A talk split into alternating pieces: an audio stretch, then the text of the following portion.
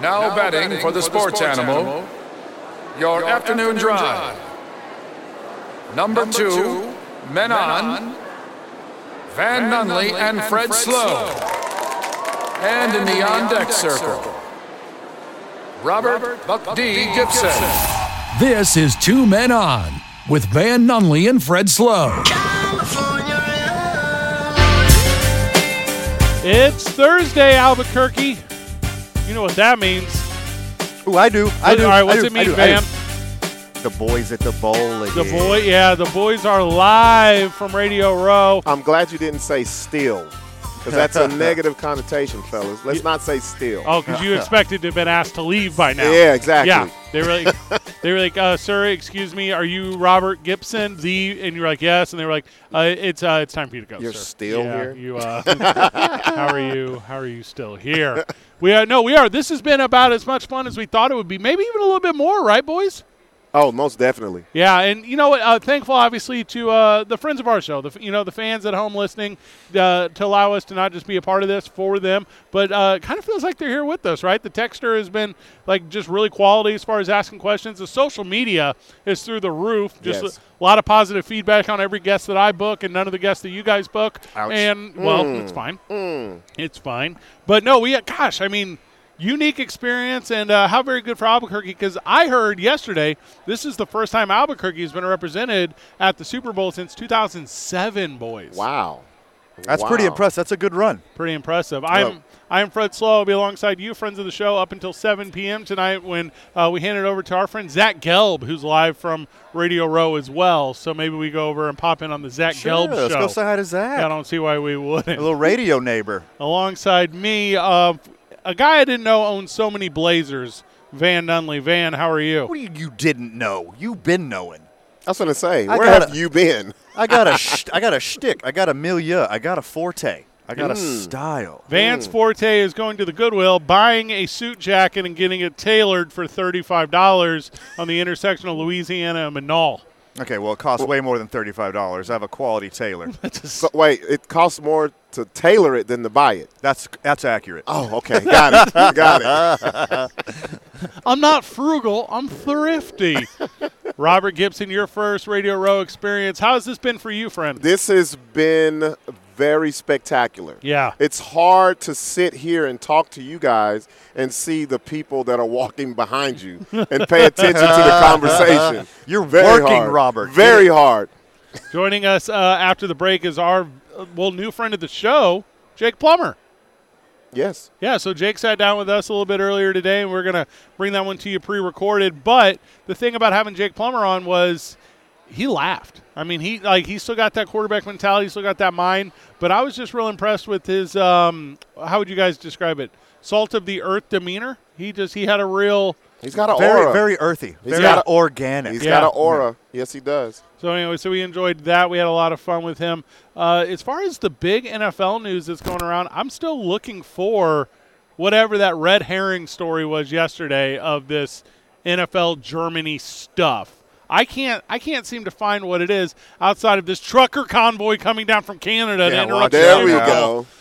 Canadian truckers, and that's not some hipster jam band. Ca- Canadian truckers are actually going to infiltrate Los Angeles and probably, you know, stop us from doing what we're doing right now. It's not just here though. They're they're going to other major cities, but since it is the week of the Super Bowl, that's going to take the precedence in the news. Do you think they can pull this off though? Look, we, of course they can. Yeah. Means they're. it's going to be a logistical nightmare for law enforcement here, which it already is. But I, I don't know if we had the. We've been so busy working and doing interviews and doing segments and and hobnobbing and schmoozing, et cetera, et cetera.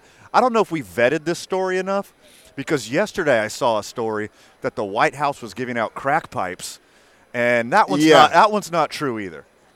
Well, is it not true? It's not true. There. Okay, I was getting a little happy. I was like, I was thinking of the resale value already. You talk, you talking romantic roses like at the, at the bodega? Is that what you're talking about? yes. The Washington Commanders put out some new swag yesterday. Did you boys see this? No, we haven't seen it. I've Okay. seen some commander swag walking around. Oh, cool. They so put- whoever their hype man is is here. So they got some ships. The Commanders got some ships, right? Not as the Commanders, but previously. They put out the wrong years on their championship commemorative Washington Commanders jerseys. That's boys, Boys, amazing. they put No, out the wrong they years. Yes, they didn't. did. They 100% did. How many they print? Guys, Oh no, guys, they printed an NFL's worth. what? I'm not joking. It's even worse. Were those years cowboy years? this is Oh, that would be so bad. guys after they put them out with the wrong years they didn't go in and fix it they just covered it so they took they took all the ones they already had because they had this big white bold outline around them with the dates and they just printed over them Oh, my in a in the maroon and gold or whatever it is to cover it up more They just fully no, they just covered it in heather gray uh, camo. yes. Oh. you could. Oh. You looks like you could peel it right off Oh, and man. see all their mistakes. Throw It the is- whole team away. Just throw this them away. is Daniel Snyder, do us a favor. Buy five more teams and throw all six of them in the trash. That's what you should do, bro. That's what you should do. guys no, hey they, they fixed it guys but fixed is like not the way we would have described what they oh, did Oh man. Oh man, this the NFL is about as good right now as far as it goes with um, what dumb little thing can come out all week long. they, they did a, as good a job with those T-shirts as they did their internal investigation of sexual assault. Oh, that's good. That's good. no real coaching moves of substance uh, since we've been here. No, I mean nothing that's not fluff, right? It's like it's almost like the NFL. Everything they can control is coming out fluff, except for Alvin Kamara is an idiot, and except for like everything that's NFL adjacent has really caused like strong issue with moving forward with like positivity. It's Right. like you're not getting that outside, hey, the NFL's the jam. You're getting outside, hey, the NFL is kind of full of some suspect activity and the NFL's trying to trying to cloud it a little bit. Yep. Oh, duh. I mean, that's business as usual, right? You just don't drop the bad news in front of your biggest game of the year, your biggest money making opportunity Yeah. every year. Yeah, because everyone's going to say, I told you. Yeah. Look, I told you. That's exactly why it is. Also from the NFL extending is the Manning cast boys. Pretty excited about this one. I think the Manning cast is the only thing that made me watch even one second of Monday Night Football this I've year. yet to watch it, and I've been missing out. I'm going to go back and watch some of the old ones just to catch up. Well, you, you know how I do. I talk about this on the show all the time.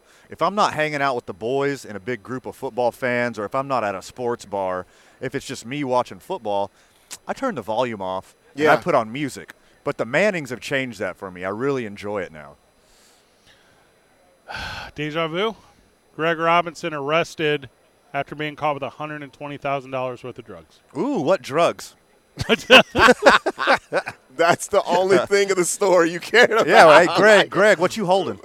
Greg Robinson was arrested in Thibodaux, Louisiana, after police say they found a large amount of drugs in his possession during a car stop, and that was on Monday, fellas. Wow. The table of drugs, I would say, is like if you went to a swap meet of drugs, and it was a it was a like whatever a, you whatever you wanted, he had it basically. Yeah, This You- is this is the Soul Food Sunday buffet of drugs. yeah.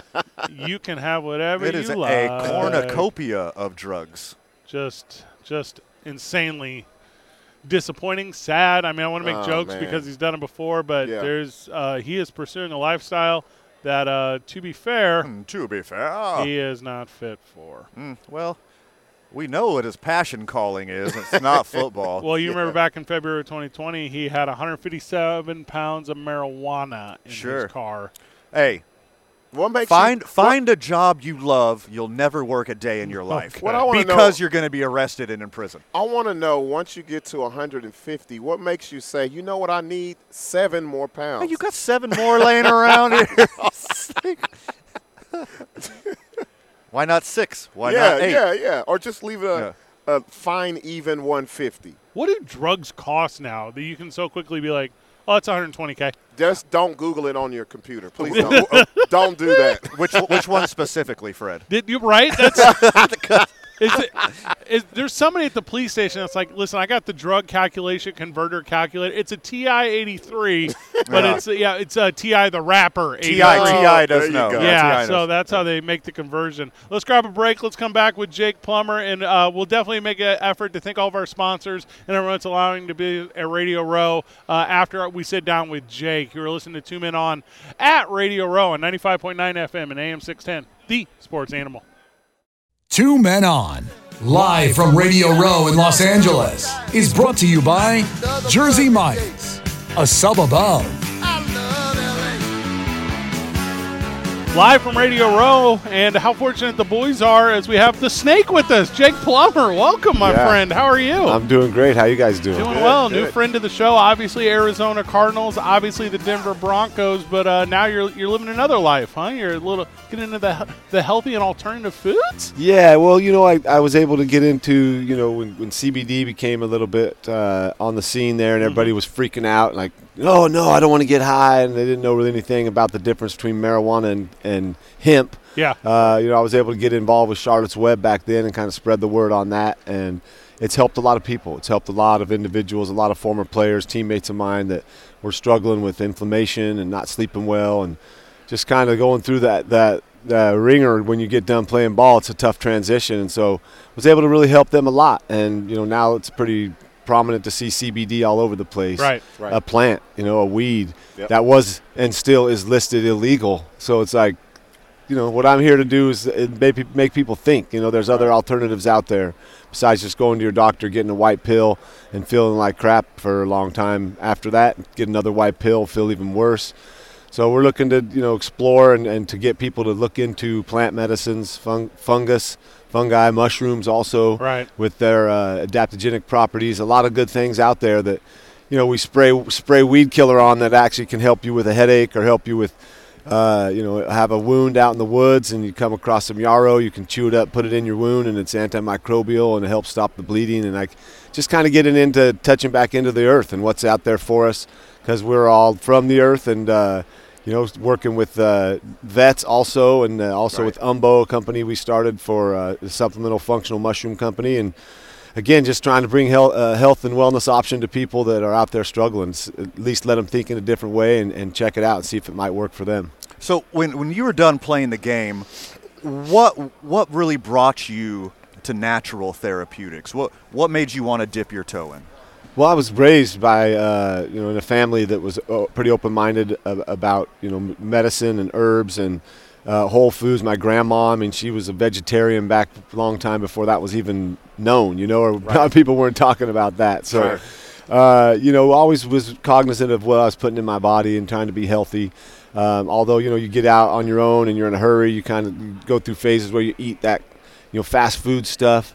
Uh, but now you know as I've I've gotten older and and you know as your body starts to entropy, that's something we can't stop. But you can do a lot for your mind, for for your interior organs, to help them be more uh, you know functional and work better and find a little balance and homeostasis uh, in your body, so you can think clearer, have more focus, feel better every day with more energy naturally. And so you know for me, it's just been the opportunity to again run across people people coming across my path that, that present opportunities to me. And uh, it seems to be one of my paths i'm on is to expose people to think differently about their health and wellness maybe try something different uh, look into alternative forms of medicine. And you know if you're feeling crappy and the doctor can't help you then look into other ways to go out about uh, you know things that are provided by the earth for us uh, you know, God did make everything around here. If that's what you believe in, then He did make marijuana for, for, for a purpose, or He made psilocybin mushrooms for a purpose, or He made, you know, pine trees for a purpose. They're, we're all in this together. So I'm just trying to help people expose them, uh, like I said, expose expose people to thinking about their health and wellness, and then finding other options that are out there. And I'm uh, I'm a lucky man to do this. You know, it's a gift to go over and just make people think. I'm not telling you what to do Right. but I'm I'm living it experientially, like feeling better, feeling younger, feeling more alert, more fresh, and able to go out and do the things I love to do still after being out of the league for 15 years. With us being in Albuquerque, New Mexico, Mm-hmm. the Southwest has always been in the forefront when it comes to alternative. Yeah. Um, has it been hard to get the rest of the country on board? It, what's hard is you talk mushrooms and people just, oh no no, I don't want to trip out. Right. I mean, there's over a million. They don't know how many. Like they still don't know how many many mushrooms are out there. We've only named or discovered or, or, or you know found 150 that we know or 150,000 that we know of or something. These numbers could be skewed. I mean, these are Sure, just sure. some numbers I've heard, but it's a it's a wide open fungal kingdom out there. So what we're doing, what I've been doing, what I'm uh, getting exposed to is people that are tapping back into our indigenous roots of Right. how did we get to where we can just go down to a, a pharmacy and get some white pill and take it and it's supposed to help us. Like what got us to there? This is that's where the trouble is. Like we, Problem. we Yep. lost our roots, we lost our touch with ancestral medicine, which in the down in the southwest, yes, there's some indigenous people there that they don't need a pharmacy. They go out into the desert and find what they need naturally that's growing there. So it's been fun. I'm not an herbologist or naturopath. I don't I'm not a mycologist. I just want to be able to go out and do the things I love to do, to feel good every day, to make people think and maybe bring a little bit of a different way to look at their health and wellness. And yeah, uh, it's an exciting thing. But mushrooms are very misunderstood. People don't understand that you know in China they've been using uh, mushrooms and in Asia for, for Sure. years, for thousands of years to cure all sorts of stuff. I mean, breast cancer in Japan they treat you treat it with turkey tail mushrooms. So Wow. it's a different lifestyle there.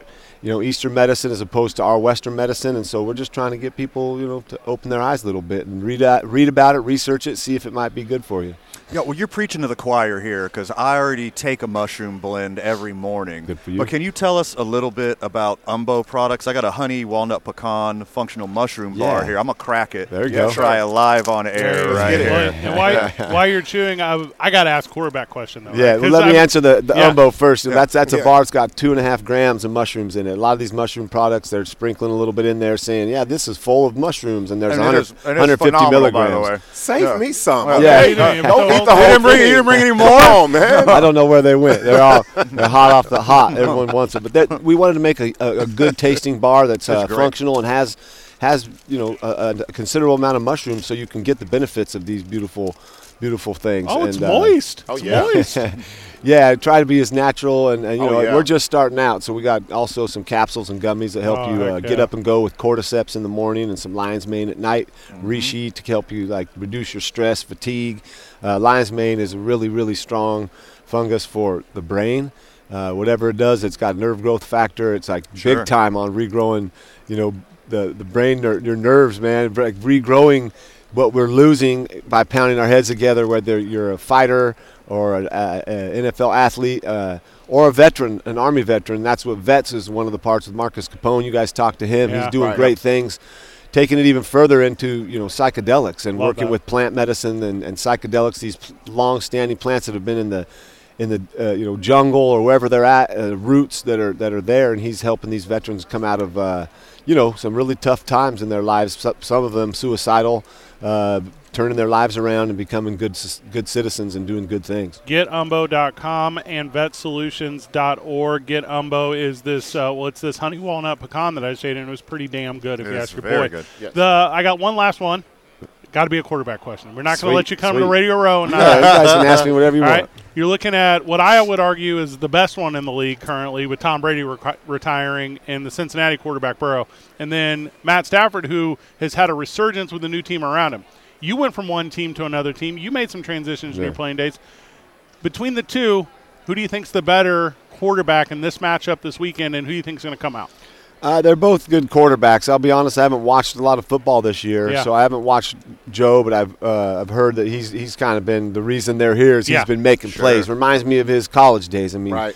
he was a baller. He made plays. He stepped up when he had to, and I think what you see from him is just uh, a good leader, a guy who guys uh, that gravitate towards and understand. Like he's one of the one of the, the the team. You know, he's not. I'm Joe Burrows. I'm bigger and better than all of you. Right. I'm with you. Let's go. Let's win this. And I, it's fun to see that happen. But like I said yesterday a few times, you know, as Tom Brady's retiring, I'm not sure I'm ready to anoint. You know, maybe he's the next one they're trying to anoint here and as the new, you know, white Christian. Let it, let uh, it breathe a little yeah.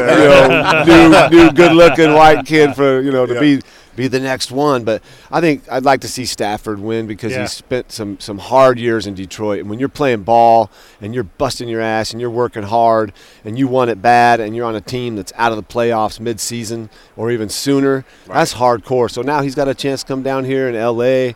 play for a, a good organization and, and win one. It'd be kind of cool to see him get it, but. They're both exciting players to watch. I both like that they throw the ball all sorts of ways and, and create plays, and uh, they're just fighters. So we'll see what happens. Number 16 in the book, number one on this show, Jake Yes, Plummer. sir. Thank you so very much for joining us. We're two men on. Jake Plummer, live from Radio Row. It's 95.9 FM and AM 610, the sports animal.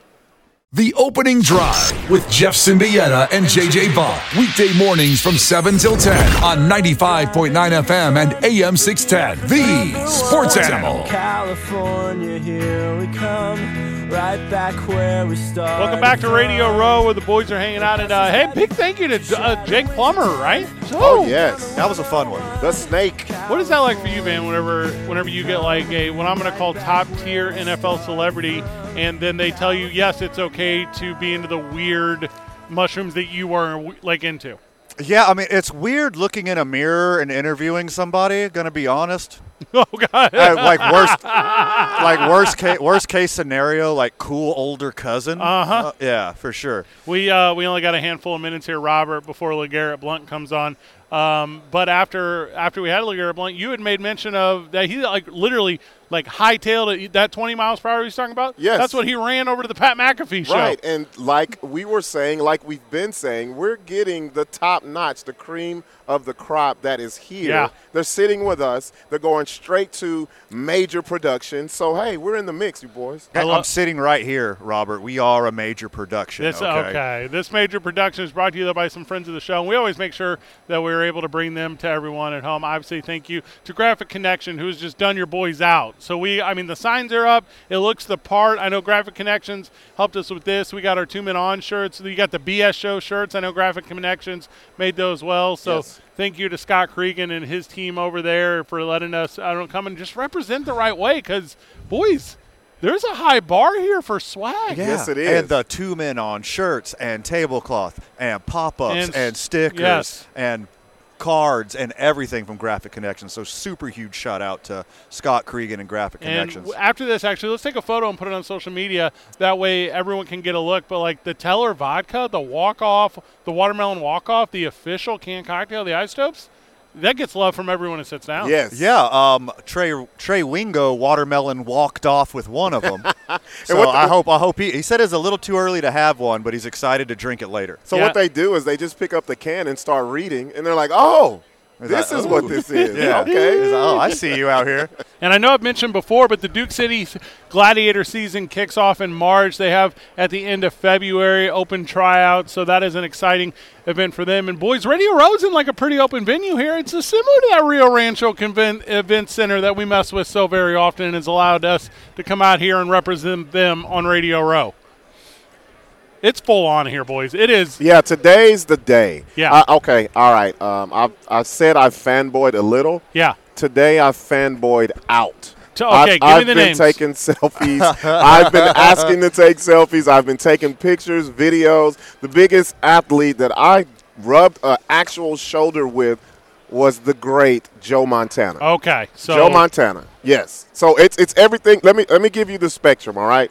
Joe Montana's up here, and then you have Big Boy from Big Boy's neighborhood, who which you have no clue who it is. who is that? What's his name? His name is Big Boy from Big Boy's Are you talking about neighborhood. Fat Albert? Come on, man. I'm gonna call him back over here, I'm gonna call him back over here. Well, d- well, good for him. And you said he was he played Debo and Friday. I'm googling Oh him right now. gosh. I just so happen to know who he is. I Yes. mean, he's a legend. A legend. in the hip hop oh, radio Oh, community. BOI. I like that big BOI. No, No, Not that one. Not Oh, wrong, Big okay. Boy. Oh. Wrong, Big Boy. Oh, this guy's pretty Big exciting too. Boy. Neighborhood. Right. Power Oh. 106. Let me put uh yeah, let me put more O's in boy and see if I can. Sorry, so Big Boy Big is Boy's oh, okay, so I'm familiar with this. He's Very- got yeah, he's got the flashy hair and he holds the burger outside of the restaurant. Wow. So this you seems- put a Uh, Bob's here- on the front of it. This is go. No. Here yeah, big boy restaurants. you can travel from where we're at to Burbank in just a few short minutes. Are you doing a epitome of we all look alike joke or This something? is like, very creative and good radio on my end. Uh, I, we are here and we, we are laughing a lot. But you know what? Thank you to like everyone still at home. You know, thank you to everyone back in Albuquerque who's been able to. I'm not going to say drudge through this with us because you know we're not really an interview based show. But but the laughs are having between them because some of these interviews they're uh, they're of a substance that I didn't know would be there. Some of Right. these are just as entertaining and the quality as you think you could get from individuals, but and I'll be out transparent to the friend of the show. We're getting everyone first. Yeah. Yes, Yeah. that's the great part. We got them at their energy level, top top peak. Not only are we getting them first, but we're having the most fun with them. Yeah. And then we got to dump them off high energy Yeah. to all these low level losers Who's not that are ready for it? us right they're, now. they're man. not ready for it at all. No. It Not is- even. There's 150 stations in here, and it's us and the energy that we have had, the laughter, and the we will stand up during an interview, Yes. and we will go. It's like it's basically us and Pat McAfee. Yeah, Like every- yeah. pretty much. Everyone else is. is not. Are we not fit out for this, boys? Are we? Yeah, are we not a sports show? Yeah, who cares? Well, I mean, if we're here. we're here. What are you talking about? We don't have to define anything. We're here. and we've given a lot of uh, Teller vodka Oh my gosh! mixed Oh, drinks out today. Today is the day. Yeah. Okay, so the the first couple of days, people were looking and reading. Uh, uh, besides, besides our, our, our wonderful baseball player, uh, Lavarn, what, is- what was his name? Ryan again? Lavarnway. La, Lavarnway. Lavarnway. Yeah. Lavarnway. He he cracked it open. But today is the day where Sure. people are Yeah. like, "All right, it's Super Bowl time. Let's get it cracking." Trey, Trey Wingo pounded. Trey Kick- Wingo pounded yeah. one. Kix Kix Brooks. Brooks pounded one. Do we have enough? I'm a, we're not going to have enough. no. the uh, well, the, you know what's more powerful than some of these interviews that we had today? uh, what OE Solar can do for you at home. Hey. Yeah, so absolutely. Oli Solar is a big sponsor of the boys while we are out at Radio Row. And the thing about it, buy, find OE Solar on on social media as well. Find them on Facebook. I can never get this word right, so you're gonna have to help me out. Laura. So Facebook.com slash find OE Solar. Find us on our social media as we are sharing uh, we're sharing our trip and we're doing all of our energy and photos and they are powered by OE Solar. No, you're absolutely right, man. This has been um I don't know, kind of a fun experience. And for me, be, and I'm not going to be that guy that's like, look at my kids, look how big they've gotten. To, to watch you two boys enjoy this thing because this isn't my first rodeo. Aw. Yeah. introducing you, uh, you clowns, to become cowboys. This has been this has been a good rodeo experience for me. Well, My boy's dog grows up. Well, for me today, I don't know if you know. Today's the first day where I've kind of ventured away from us just sporadically. Right. And it's because of everyone who's in the room. It's and nobody's acting Hollywood. No one's acting like no, no, no. They're very inviting and it's it's it's pretty surprising to me that it's that way. there's often a representative tied to everyone here. That's kind of the Right. that's been the energy on it. There's been there've been a handful that aren't, but that's fine.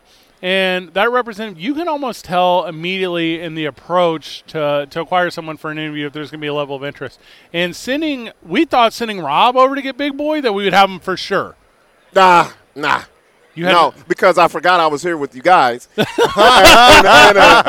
in a radio capacity, I'm over there talking to hip hop, and I was like, "Where's the Drake party?" And I was like, "Oh, yeah." When he walked off, I was like, "I was supposed to get him over here." So, my bad, fellas. My bad. Well, we already got uh, Van's doppelganger, Jake Plummer, on the show, and Diplo will be joining us here in just a little bit, which will be very exciting. I don't know if that's going to make the program today, but if we can, we will. Uh, obviously, having Bruce Buffer on was a big deal. We're going to have that interview on very soon. But joining us immediately after this break is going to be LeGarrette Blunt. So he's a three time Super Bowl champion. He had a world of personality. He's working with some, I'm going to use the word alternative medicines, but does that feel right to you boys? Is alternative medicine still the term?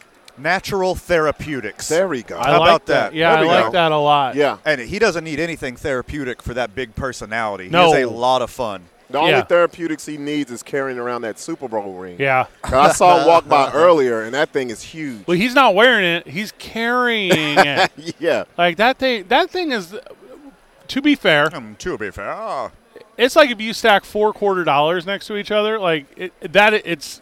Yes. It's even thicker than that. it's Way thicker. gigantic. Yeah, it was. Yeah, I don't know. Impressive that that he just wears it around. But also, no one's gonna try to take it from him. Oh no! Are you out of your mind? Did you see the size of that boy? It's not happening. That And is if you want to see the size of the ring, you can check it out at Talk ABQ on all the social media platforms. We got pictures of everything we're doing out here and all the fun we're having. And I love that you guys are on the social medias because it's like you're here with us. That is the thing too, because all the Right. feedbacks there. I know we're on the texter, and, and obviously the texter gets a lot more interaction uh, during the program in the morning. The opening drive is live, and, and those guys have been killing it. As we've been preparing, we're bringing. You know, we got the Facebook comments. We got we've had the live stream on and off. We've yeah, we've just been able to fully submerge the friend of the show. So thank you to everyone at home for tuning in and being a part of this broadcast, and uh, you know, just giving us the enthusiasm to come do it. So so we're here for you, and and if you have a question or an idea or concern about Radio Row, reach out to your boys. Everything's at Talk ABQ or text the text line 505 246 0610. Whenever we get back, that LeGarrette Blunt interview, your boys are live at Radio Row on 95.9 FM and AM 610, the sports animal. Two Men On, live from Radio Row in Los Angeles, is brought to you by Jersey Mike. Jersey Mike, a sub above.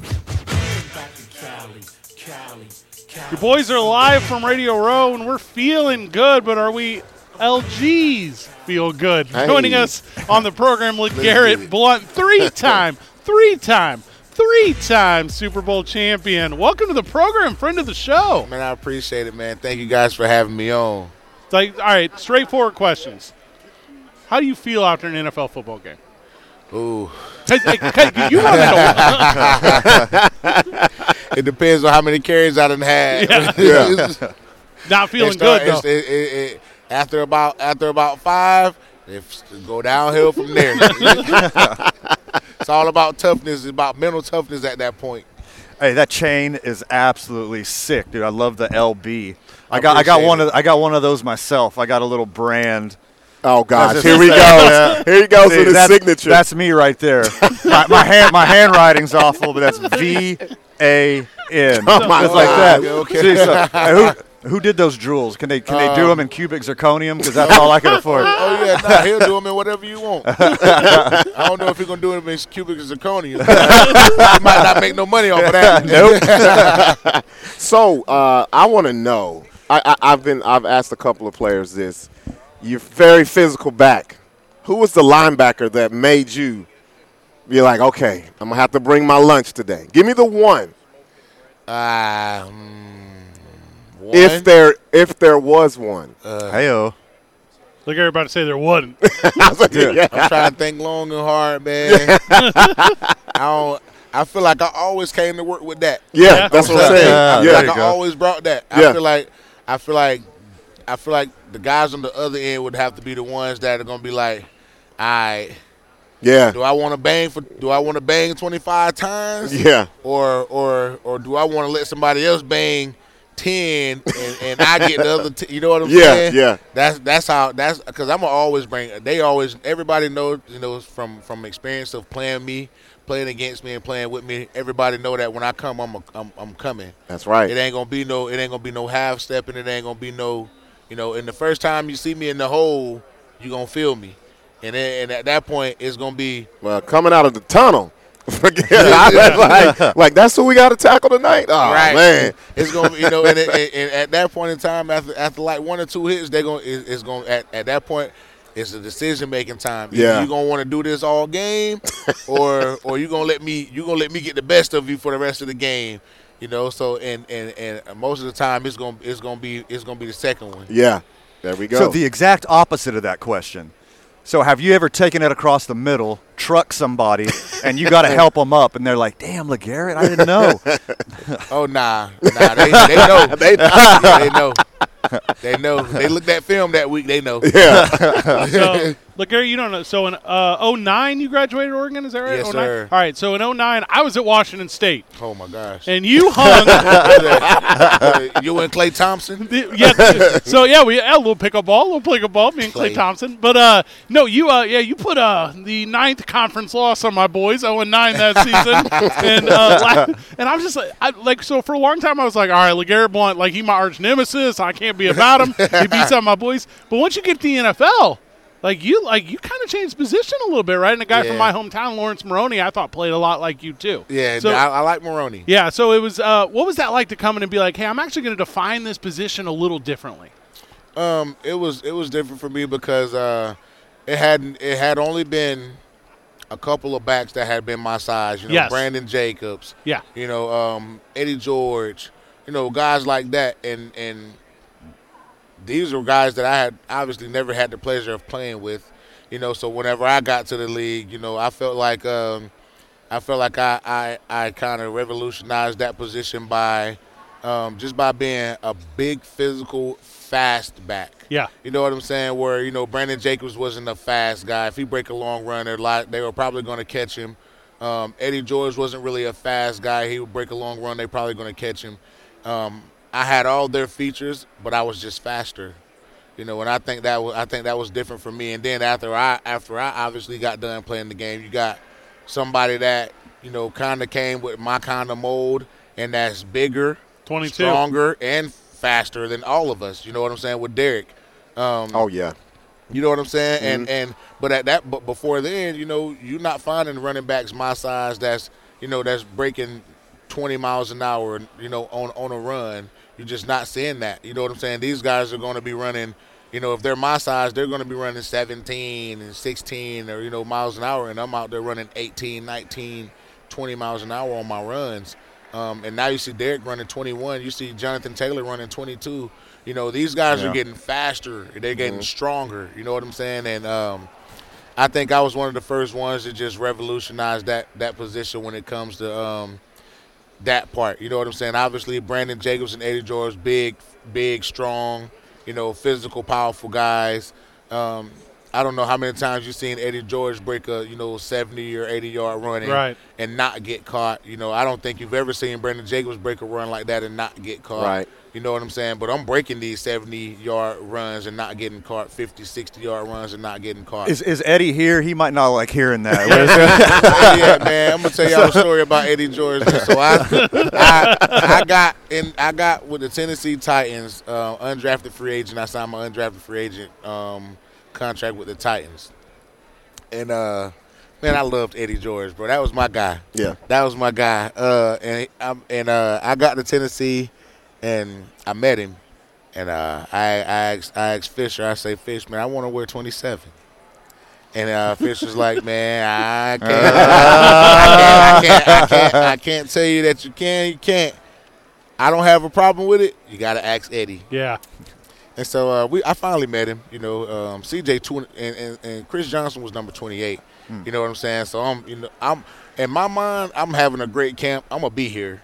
You know, I'm gonna be here. It's gonna be me and CJ. And um, and I asked Eddie. I say, Eddie, man, let me wear the 27, man. I, I, you know, I was number nine in college. You know, and the two and the seven equal nine. You know what I'm saying? I, and I like the two seven. You know, because of you, obviously. And uh, he was like, man, yeah. You have to do a little bit more to, what- to put that jersey on. you know, nine years later, three Super Bowls. You know, Yeah. He's calling to apologize. Sure, sure. you know what I'm saying? Nine Yeah. years later, three Super Bowls. Yeah. You know what I'm saying? And when I left, and when I left uh, Tennessee, the number that I wore in Tampa was, Right. Right away. There we sure, go. sure. you know what I'm saying? Thousand yards rushing as an undrafted free agent. You know, so I and I think I might have talked to him probably once or twice after that. And and and you know, I'm like, bro, you know, I wear the two seven now, but I don't want it no more. He, when you, when, when you I don't te- want it no more. he saves your number as 27. Like Right, that. right. Text him real quick. Nah, so I got the two nine when I got to New England, and I and and from then on, that was it. Okay, so Van pointed out the chain. I'm talking about the bling in on the hand now. the, the, the ring, like we don't Okay. call it the ring, the ring. Right, right. Uh, so, what was the big transition when you got to New England with Coach Belichick? Was it a big change from his coaching style, his philosophy, and everything else from where you came from? Oh yeah, it was a huge. It was a huge coaching. It was a huge change.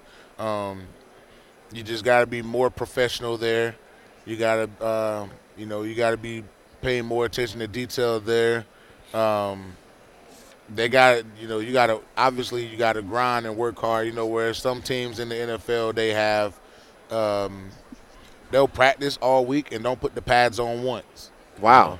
Some teams in the NFL will practice all week and they'll practice in just shells and Yeah. what you call it. So just pants and and a little soft cushioning thing. Sure. Yeah. You know what I'm saying? And they, and some teams do that all week. And they do that some teams do it all year.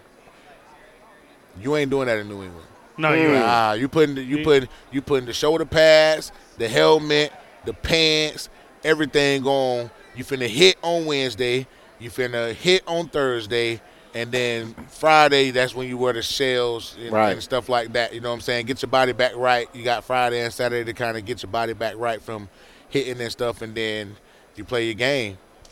Wow. Four four years removed in the NFL now. Fourth year of Uh, retirement. Uh, 2019 was my last okay. season. So obviously we're in you're here on behalf of LG's Feel Good and talk a little bit about like that that ease on your body sense. Talk about what CBD has done for you and and and how long and what got you interested into it.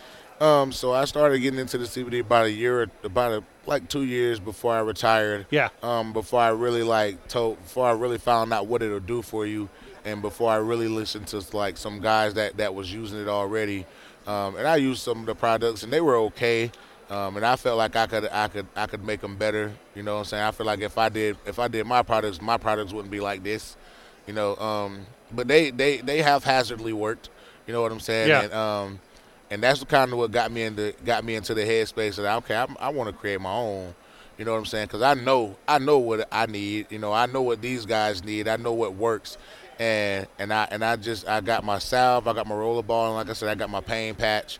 Um, I got my sleep gummies and my anxiety drops. You know, these are all things that these guys deal with on a daily Sure. basis. Right. All Sure. of these guys, you know, they deal with this on a daily basis, and, and, and it's not just them.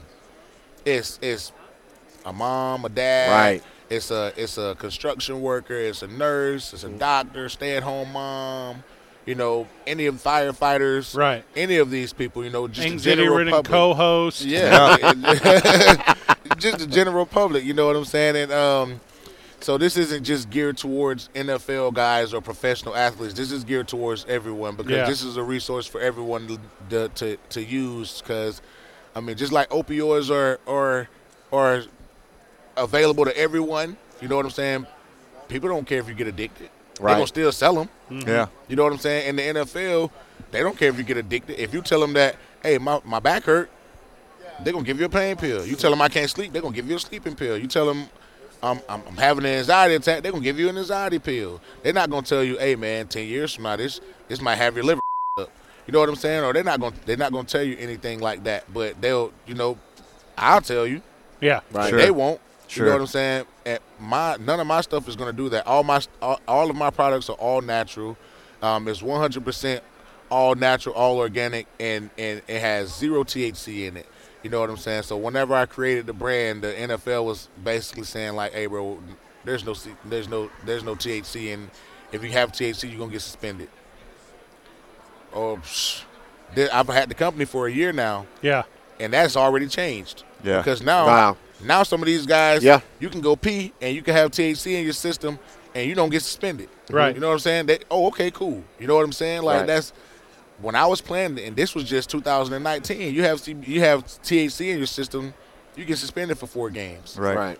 You know what I'm saying? So times have just changed just that fast. You know what Rapidly. I'm saying? Yep.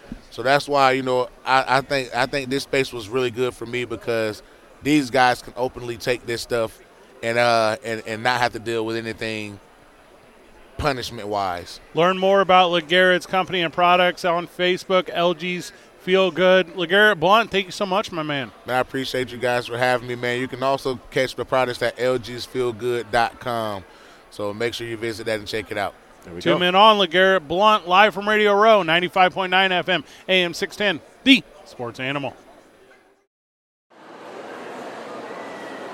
Now betting for the sports animal, your afternoon drive.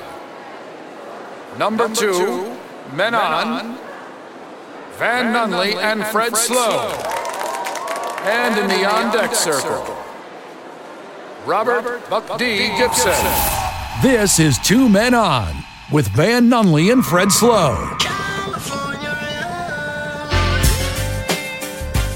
It's 5 o'clock, Albuquerque, and welcome to Quitting Time, unless you're your boys, because we are Radio Row. And, uh, well, there's no stop and can't stop, won't stop, don't stop.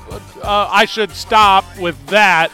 We're having a lot of fun out here. Uh, big thank you to LeGarrette Blunt, right, boys? Yes, very much so. That's a mountain of a man. He ain't small. Not at all. No. Hey, how, so he's going. To, he's running through the names that he's comparing himself to. He's like just naming the greatest running backs of all time. He's like, yeah, you know, I'm up there with like uh, all of them that are real good, and we're, we're all over here like, You hate Marshawn Lynch? Why? Like, you Well, just like leave- Marshawn Lynch. You- Why did you leave Marshawn? Yeah, out? And I was thinking Jerome Bettis as well. I was like, eh, okay, that's around the same mold. Yeah, And did you not watch them as well? But No. I wasn't going to say it. No, he obvi- he obviously hit. he was when he like wouldn't answer the linebacker question. Like, Yeah, what's up- yeah, yeah, yeah. I was like, okay, well, let me take the Pepsi challenge here. Yeah. Let me get a running start Yeah. and see how comically ridiculous it looks when I bounce off of you. Mm-hmm. also ring the bell because I mean I think Christian Okoye really laid the laid the way for running backs of his size and style. Ah, good one. Good Oh, one. he was good talking about one. Americans. Oh, okay, man. We're at Radio Row and we're able to be at Radio Row. Thank you to our friends in New Mexico Highlands. New Mexico Highlands, we talk about regularly. Obviously, I'm a part of the family there. Rob, you are a, a stepson or at least family adjacent. I'm coming. I'm coming in. I'm. co- Uh, they're inviting me to the barbecue. I'll put it that Uh, way. Okay. Yeah. There they we go. didn't, They didn't say you could bring a guest, but they said you could show. Yeah. And yeah, New Mexico Highlands has allowed us to be out there. So obviously, New Mexico Highlands is an opportunity for New Mexican athletes, young high schoolers who have a shot maybe to hone their skills a little bit before that Division One level uh, with the in-state tuition and the scholarship opportunities in New Mexico Highlands. Uh, it might be the spot for your athlete, especially if it's I don't want to stay home. I don't want to go to UNM.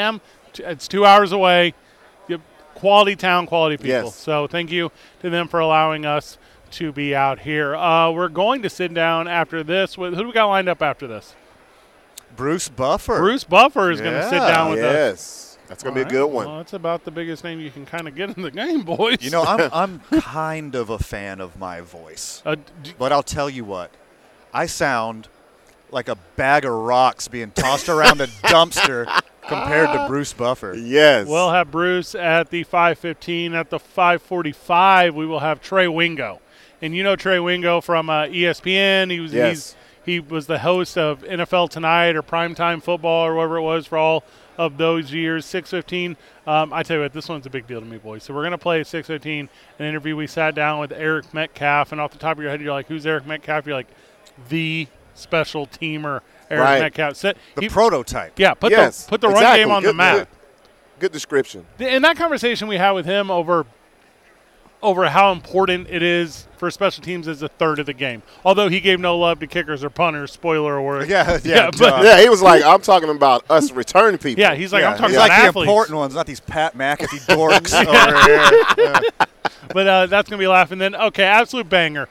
You uh, you guys ever you ever gone to like a concert and you're like, hey, I didn't know this was gonna be the jam concert. You guys ever gone to like a sporting event and you were like, hey, I didn't know that was gonna be the athlete that stuck out with me. You guys ever opened a Christmas present and was like, oh my god, this is like the surprise gift I didn't know I wanted. That to me was Kix Brooks today, and we're gonna Hey, we're gonna wrap out with one half of Brooks and Dunn at 6:45. And uh, boys, I ain't never laughed so hard. My cheeks, my cheeks hurt. I want to take this guy out when we leave here. I got my eye on him. My, my head's on a swivel that I want to walk out with him and go get a coldie. well, speaking of keeping your eye on him, I did just to see if it was like a character thing, Yeah. or if he was just putting it on. No, that was him when he got up and he walked off, and everyone he encountered got the same type of energy. There's a lot of uh, football adjacent news surrounding the Super Bowl today, and you know, you know me, boys. I go through, I find out what I believe to be like the ones. Uh, now you're gonna have to tell me with the name. Bengals tight end C.J. Uzomah. Uzomah. Uzomah said he plans to take a bath in Skyline Chili after the Cincinnati Bengals win the Super Bowl. He didn't.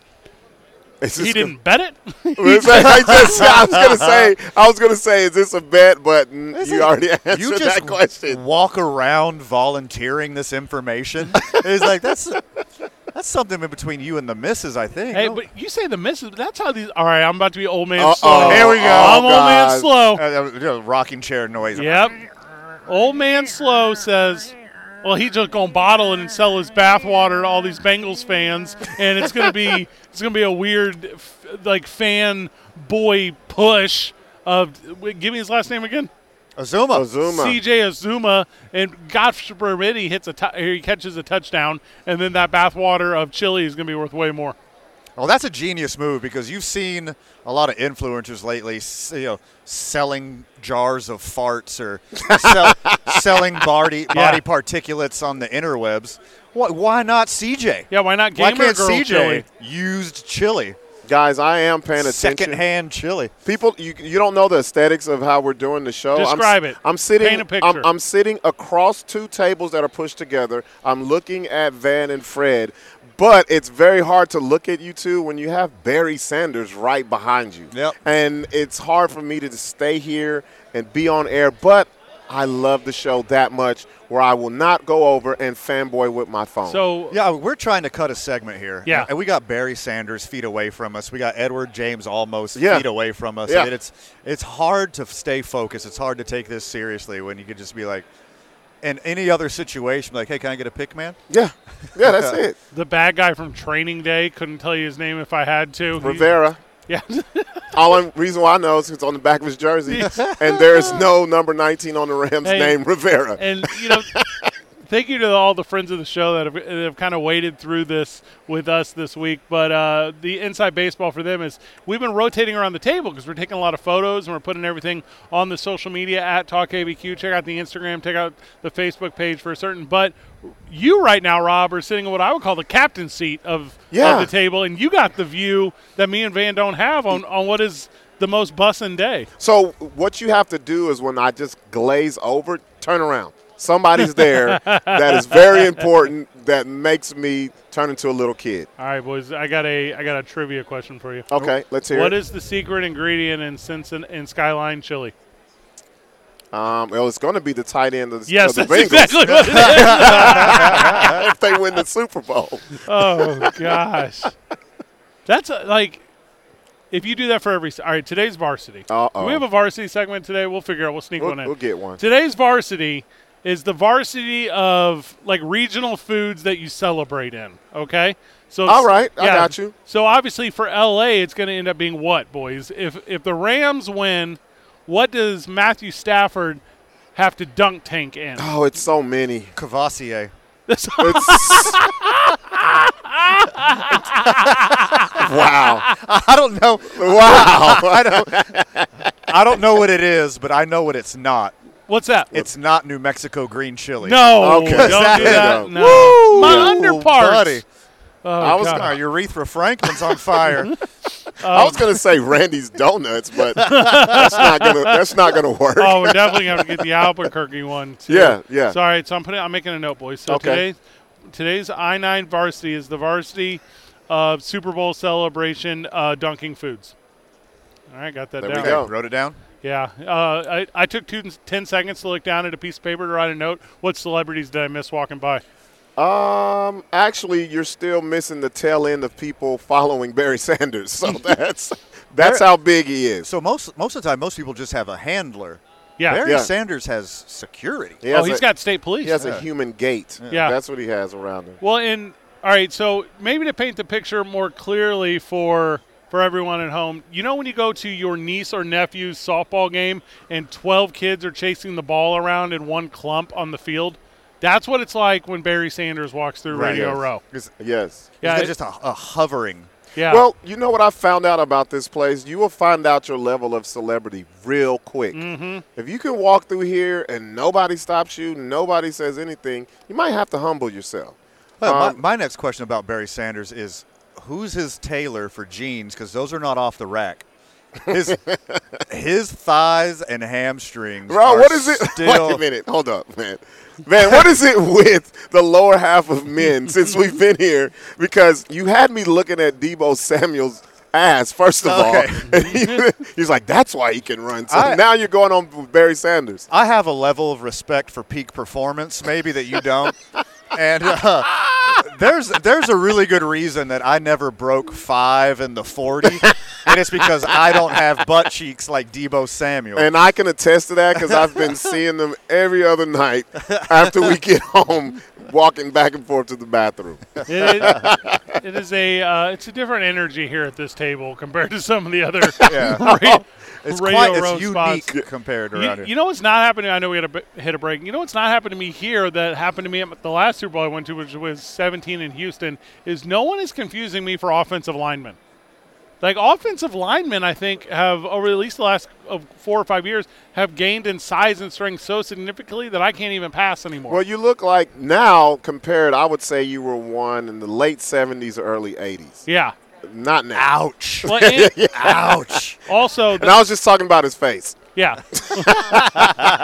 2017 Fred was uh, that was peak depression Fred. I was like 310 at the time, so maybe it's another story. Oh, yeah, that's a little more convincing, gotta- actually. Gotta be absolutely what it is. Now that you say that. Whenever we get back from the break, you- uh, we sat down with Bruce Buffer. We laughed a lot, and obviously we talked considerably about Greg Jackson and Jackson Wink.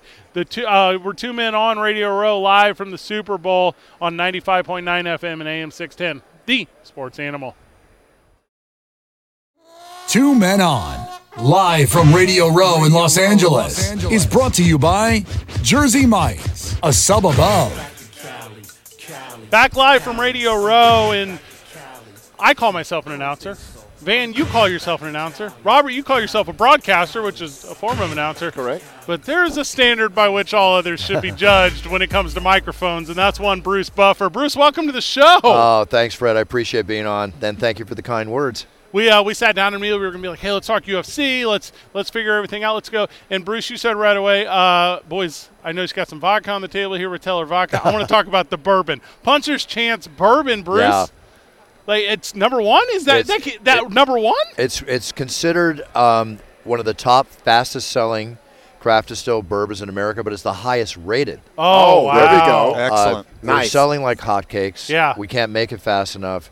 Uh, we just won six gold medals, three for taste, three for the design of the bottle. And the Bourbon Spectator called us the top five, along with four others, best sipping bourbon at $30 in America. Oh wow. And I just came out with a 12 year reserve uh, edition. I made 2,000 cases. We made 2,000 cases of. It sells for 120 a bottle, and it sold out within a week. So it's just going, and it's so good. it's so incredible. My partners were behind uh, Sammy Hagar's Cabo Wabo Tequila, Okay. Campari, and Skinny Girl. I have incredible partners, and when they came to me, I've been an underdog my whole life, and I've been a fighter my whole life. I fought a lot, not as a pro. So puncher's chance is what I'm all about. It's it's Yeah. the underdog. One punch can change your life. You know, that's the way I've I've lived my whole life, and when I've gone after something. So it was a match made in heaven. It's a great business to be in. Um, Conor, I'm going to show Conor McGregor how to do it the proper way. nice proper dig right Yeah. there. I love you, Conor. Come on, we can all have our little fights. okay, okay. Speaking of Puncher's Chance, I, I remember watching the show, and there was a story about you being in an elevator uh, with Frank Trigg, Yeah. and you you gave him one. Ha- ha- Has there been Gave more than one, baby. Yeah. If there, has there been other times that you fo- found yourself with the competition, with the competitors? You know, going to fisticuffs. Well, when the competitor is behind you and he cheap shots you with the ridge hand of the throat, Yeah. um, Oh. as an announcer, Oh. I don't think that's something you should do. Right. Right. Sure. And Dana White was in the elevator with the security guy, and I remember when, when and we just had a drink together. Frank and I are friends. We're friends today. Um, but we were in the 10th floor of the Hard Rock Hotel in the elevator, and the elevator doors hadn't even closed, and he hit me, and I like, Frank, why the F did you hit me? And I'm like choking because he hit me in the throat. Oh no. He said the wrong thing. He goes, what are you going to do about it? So I hit him. I hit him, Okay. I hit him twice, and like like Dana said in the TV show they made, I blasted him, and it was you know we had a fun tete-a-tete. but we were making some small talk uh, before the segment, and you said you you train like an athlete. Right. You, you Yeah. train like one of the fighters. Uh, do you have anything special for uh, in between, you know, chin and collarbone? Anything special you do just for the neck and voice region? You know, you don't you don't smoke, you don't abru- abuse your throat. Um, take care of it. But honestly, the, the secret for me is you, like singers. Ask yourself, how does a singer do two shows a night, five five days a week? I'm going out in over a six hour period. I have a mean 40 minutes of you know Yeah. roaring. So I have respect for the for the singers, and I learned that instead of going from here, I would get hoarse in the old days. You bring it from here. Yeah. Okay. Chest. So I bring it up from here. I do it, but I'm just, I, I just keep honey on the table and uh, maybe Hall's mentholyptus drops, and um, don't drink anything cold, and just go for it. You know, do what I got to do. Obviously, obviously, we're Albuquerque, New Mexico. Obviously, MMA is, I think, Huge on our state flag. I think, Yeah, and huge and our friend Greg Jackson, I, we we spent a lot of time covering the sport. We spent a time. Amazing coach. Can you talk a little bit about him as a coach? Yeah, Can you talk a little bit about Jackson Wink because we're big fans, but are we the most knowledgeable? We're not. Right. Well, he is one of the most knowledgeable. He's one of the top, in my opinion, five coaches in the game, if not the top coach. And uh, what's amazing about him is his attitude, his compassion for the fighters, his want for the best, as shown by dropping Jon Jones the way he did. Yeah. You know, and uh, Jon's a buddy. I love Jon. We all know he gets in his own way, but he's incredible. He's a goat. He, he, it's everything there. But ask yourself, why would he drop him? He wants what's best for the fighters, and he has to make some harsh decisions at times. But I'll tell you the best thing about Greg, one of the best, is when I'm sitting beside him and he's in the red corner and he's sitting beside me talking to his fighters. He's the most amazing corner man during a fight you'll ever hear. Wow. He's awesome. His direction, uh, calling out the names, and the fighters listen and they pay attention. I mean, he's he's an amazing coach, and he's a really cool cat. Love that. Love everything Yeah. about that. UFC 271 preview. Yeah. Okay, two of my favorite fighters to watch, some of the most entertaining Oh, guys. here we go again. Inside and outside Derrick of the Lewis and Derrick Tui Lewis. Tuivasa. You did. You did. yeah, you've got me too. My Good balls are hot. Yeah. Inside and outside the ring, these guys are amazing. What do you What do you see inside the ring in that matchup? You know, there's only one word. It's timber. Okay, it's like there's going to be throwing for the fences, pier six brawl, punches everywhere. Derrick is a knockout artist. Tai Tuivasa can come at you just the same.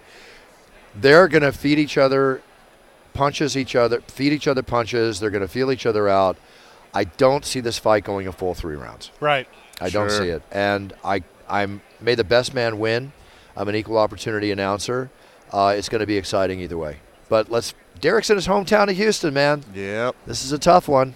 H Town boy right here too. Oh, there you go. You don't Okay. accidentally get to number three ranked. Like you don't. No, let- no, you don't. For okay, so growing up, you know, being the announcer, the the go-to announcer, it was something that was cornered just by you know one sport, boxing. You know, now we have MMA. Do you consider yourself the pioneer of announcing in MMA? Uh, I don't want to sound egotistical. I'll just answer your question because I'm not. I'm very humble about the whole thing. I wake up every morning kissing the ground that I can be the voice of the octagon, and every night I walk out, like on Saturday, I have to prove every show I walk out for 25 plus years now. That's crazy to I me. have to prove to people. Thank you. I have to prove to people, Dana White, you, the fans watching, myself, my mom, that I deserve this job. So I Right. approached it as my first night out there. But considering that I started back in 1996, three after three years after UFC started, I even sparred Royce Gracie when I was kickboxing in '91 Wow. you know, alone in a room. I went to his dojo and with the director John Milius, who designed the Octagon with Rorion Gracie, and um, he brought me there to train with him when I was kickboxing. And and Royce took me into a room by himself, and he says, "Hey, I understand you're a kickboxer. You're the skinny, twenty-something, 170 pound kid. I'm this 195 pound, you know, guy just Right. loving what I loving the kickboxing world." And uh, he said, "Come at me. Take my head off." Right? I said, "You want to put on gloves?" He goes, "No, come at me." So I went at him. Right? 45 seconds later, he's underneath my punches, takes me down, side choking me. And he goes tap, tap, tap. And so I tap, and I never forget it. He's in the guard, he's on top of me, and he gets up, he straightens out his gi, and he goes, "See, isn't it nice not to get hit in the face?" so all the street fighting, everything I've done, every street fight I've been in, it always goes to the ground. But I, I know how to bite. So you know, whatever it takes Oh, to, God. to get out of there.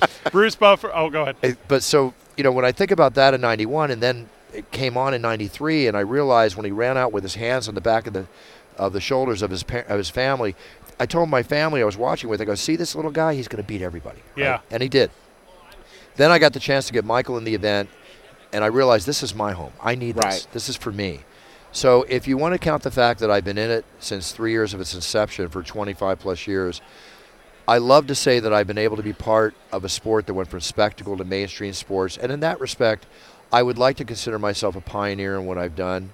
All that I put into it, helping the UFC build the brand. I haven't just been an announcer. I've helped them build the brand, got them on TV show. Everything I could do, could do to make this become the biggest fighting sport in the world, which I believe when I first saw it it was going to be. Well, But it needed to be refined. and, and and I know we're near the end, but the evolution of the sport from from the early '90s to what it is today. What do you think's been the biggest jump? Don't give me betting. I don't want to talk about betting. What has been No. the biggest innovation in UFC that has made it to, in my opinion, a top four or top five spot in the, in the world? Well, there's a couple of couple of things. The first off is the uh, when John McCarthy and others created uh, and Jeff Blatnick, the Olympian commentator who passed away, called it mixed martial arts, and we started name labeling it a sport.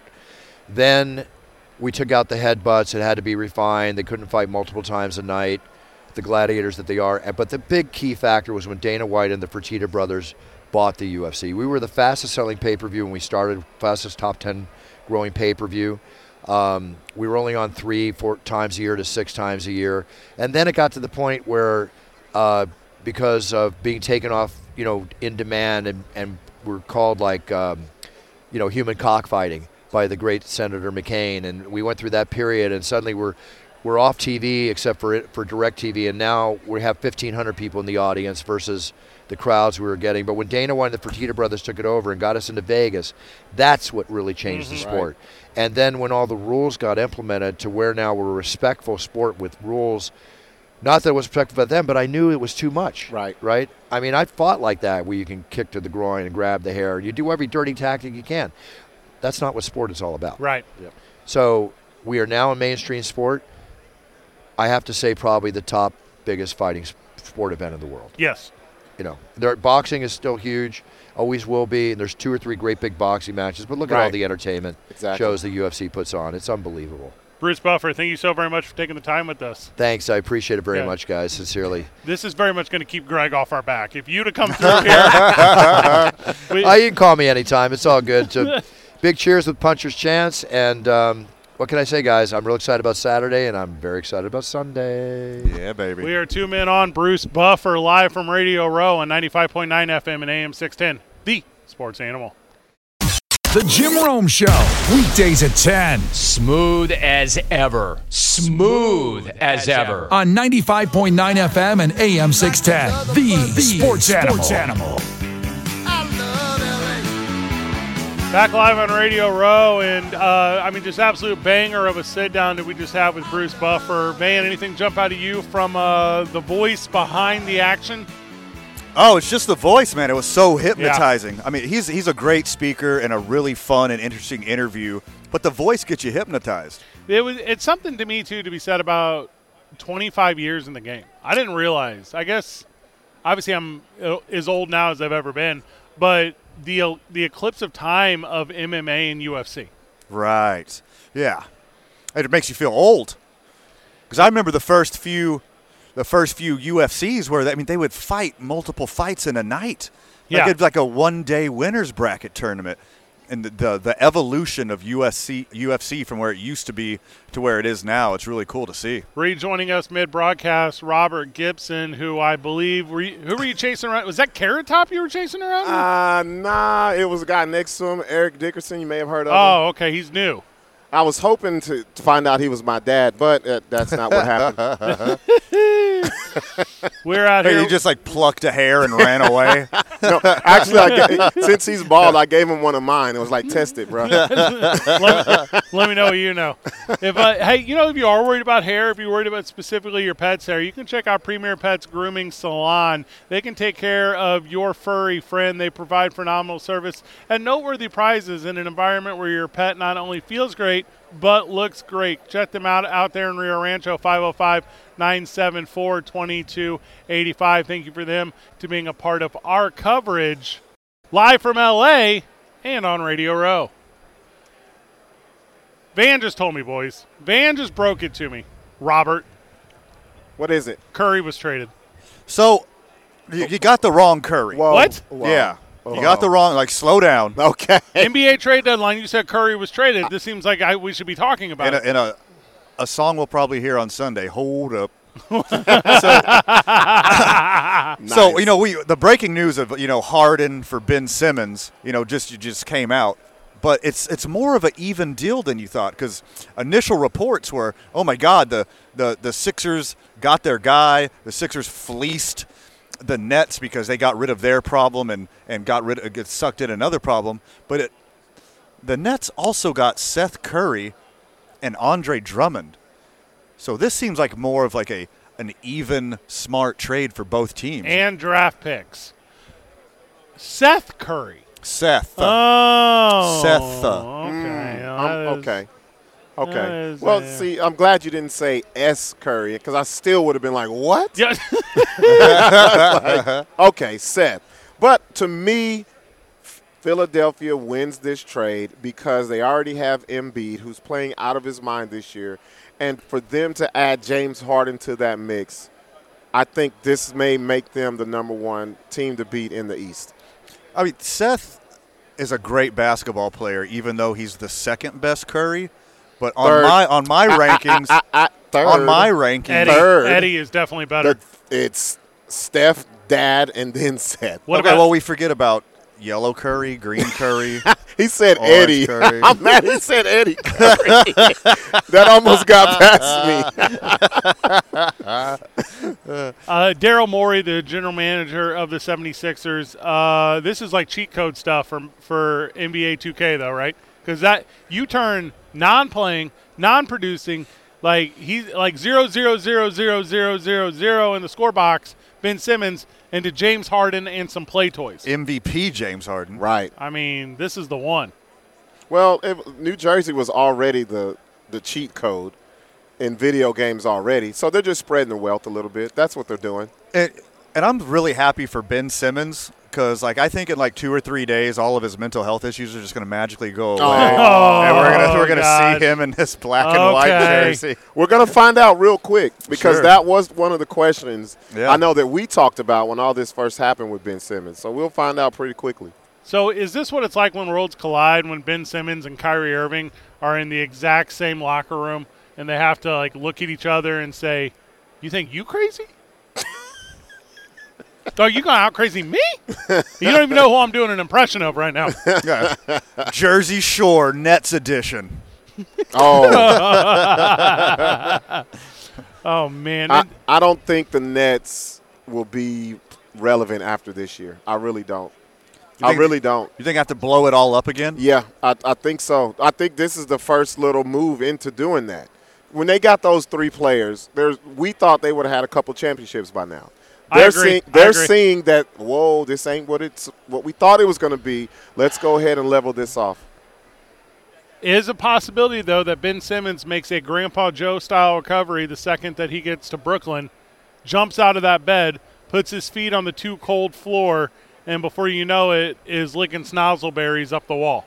Like he's he's got that kind of possibility, right? Yeah. Um, and I don't know how I pivoted this hard, but this says a lot about LeBron James right now. Okay, well, How did- that- wait a minute. where minute. are we And, uh, going? Come Le- on. LeBron James, he got a ring with Kyrie Irving and Kevin Love, and, and we know all the stuff that they've been through. Okay. So I mean, oh, he built a super team. I was like, well, he's LeBron's the best sports psychologist in the history of sports, actually. Hmm.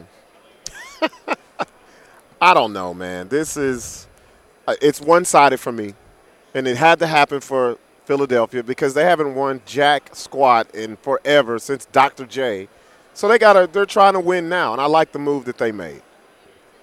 I agree, man. I mean, obviously, you get a guy that's playing basketball. Instead of having two that'll be your star players that aren't playing basketball. You know the uh, you know the pump fake rules, the, the the jump foul rules. It really affects James Harden's play this year. Yes. he's not going to the free throw line you s- twenty times a game, but he's Yeah. still playing upper echelon basketball. People ben forget Simmons, he's very talented, but he isn't playing basketball. Well, not even that. When he was playing basketball, he wouldn't shoot. Hmm. People forget about that. Remember in the playoffs, he was right there under the basket. He was they were so in his head, or he just doesn't have the confidence to actually shoot the ball. So to trade a guy who's a high, high volume shooter for a guy who is afraid to shoot, I don't see how that fits. Boys, I don't know how I didn't make this connection earlier. It's just come to me though. Daryl Morey traded for James Harden when he was in Houston too. yeah. Like, this is twice now. So you Baby, saying come back. So, so you're saying he's checking uh, Harden's Twitter Yeah. every day? Like, what are we going? like, Like, what are we yeah, doing? what's next? Yeah. That that's kind of a, I don't know if that's a coincidence or if that's because Houston never ended up winning it. no. No, and they ended up having like clean house there, and they're I mean they are what they are now, which is uh, in the mix, but I wouldn't say competitive at all. You know, that's not a word I would use to define them. And and this Sixers team though, because they got the best player, I uh, they got the second best player probably in the league right now, and I think they got a chance if you add pieces around them that actually contribute to the team. Here's the follow up. Okay. 10 years from now. Celebrity Let's Make Up TV show on NBC. Are we going to get the Embiid Simmons come back together? This show hosted by Charles Barkley. Like they they come even on each other and there's a lot of love, or do these dudes just hate each other forever? Man, I think that has to do with what's going to happen in the NBA while they're on these other teams now. think about if we get to the point where the Eastern Conference Finals is the Nets versus the 76ers. L- I want to see that first. Give and me then- all. Give me all that you got. Yeah, and then that'll determine later on 10 years what that show you're talking about, Fred, would look like. it's a complex idea to me to have guys play at a top level together who hate each other. And I know, like, his, like you hear stories that people do. Shaq talks about all the time with Kobe. Right, Yeah. yeah. How they never should have hated each other. Right. How the only I reason know. Retrospective, Yeah, yeah. The only reason they did was because they both wanted to hold the moniker of the man. Yeah. Right. And what is the man worth? That title ain't worth nothing. A real a championship title, that's worth something. The- A lot. Yeah. The leader of the boys, there's three of us sitting right here. Right. Anyone in this room walk up to us, they don't know. Right. They don't know that it's obviously me. Well, I'm- I'm, I'm gonna well, take the rest of this well- one off. Well, I'm going to be real. They're going to go to the guy with the mullet, all right? That's where they're going Yeah. first. Because I've seen it when the guests come up, they go straight to Van. Unless it's a former athlete, then they go straight to you.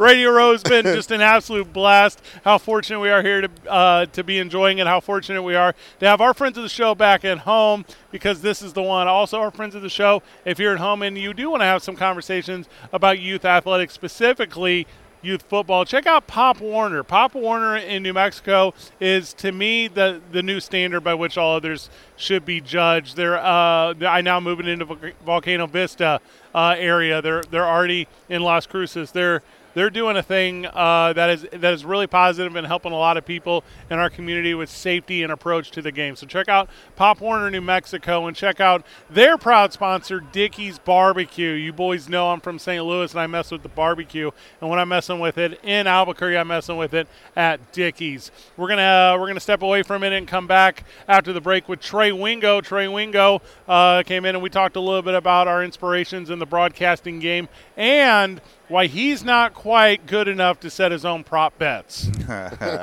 we are two men on Radio Row live on 95.9 FM and AM 610, the sports animal.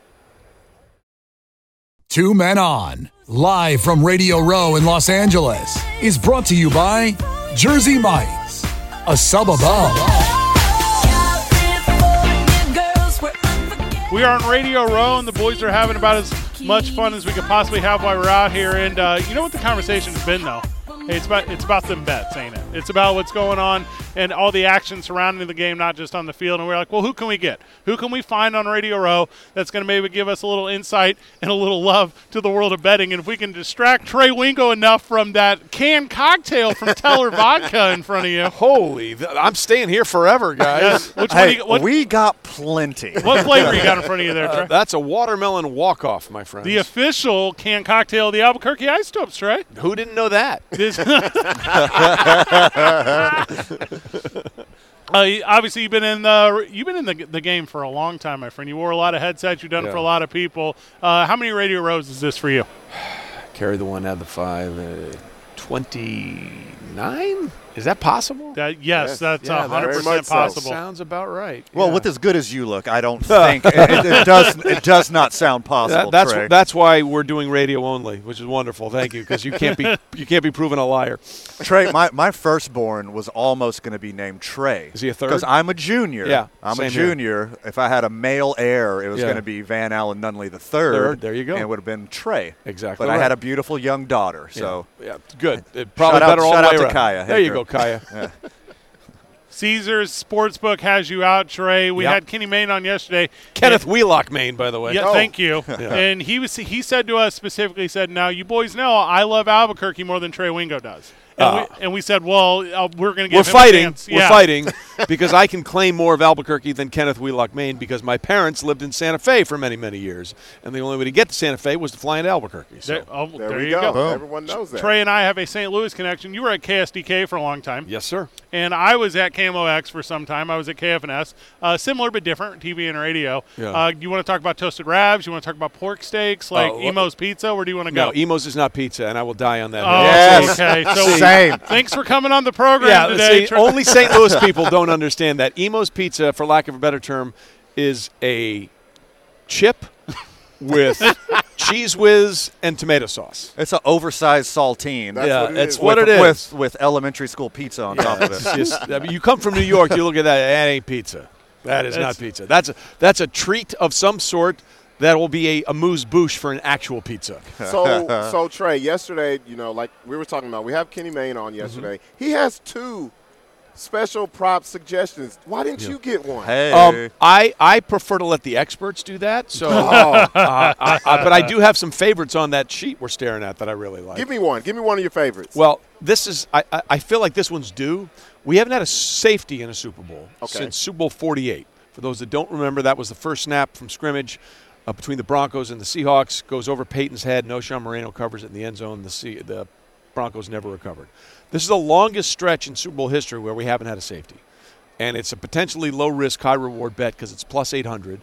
Uh, so we're due. We're due for a About safety in the time. Super Bowl. and plus, Joe Burrow gets sacked every 30 seconds. Well, so there's they, also that. they are. He is the most sacked quarterback in the NFL this season, and he's the first most sacked quarterback to ever play on Super Bowl Sunday. There we go. So Okay. it all comes together. If Trey Wingo needs a prop bet, I got one for you. Let Hit me me. bounce this Uh-oh. idea. Yeah.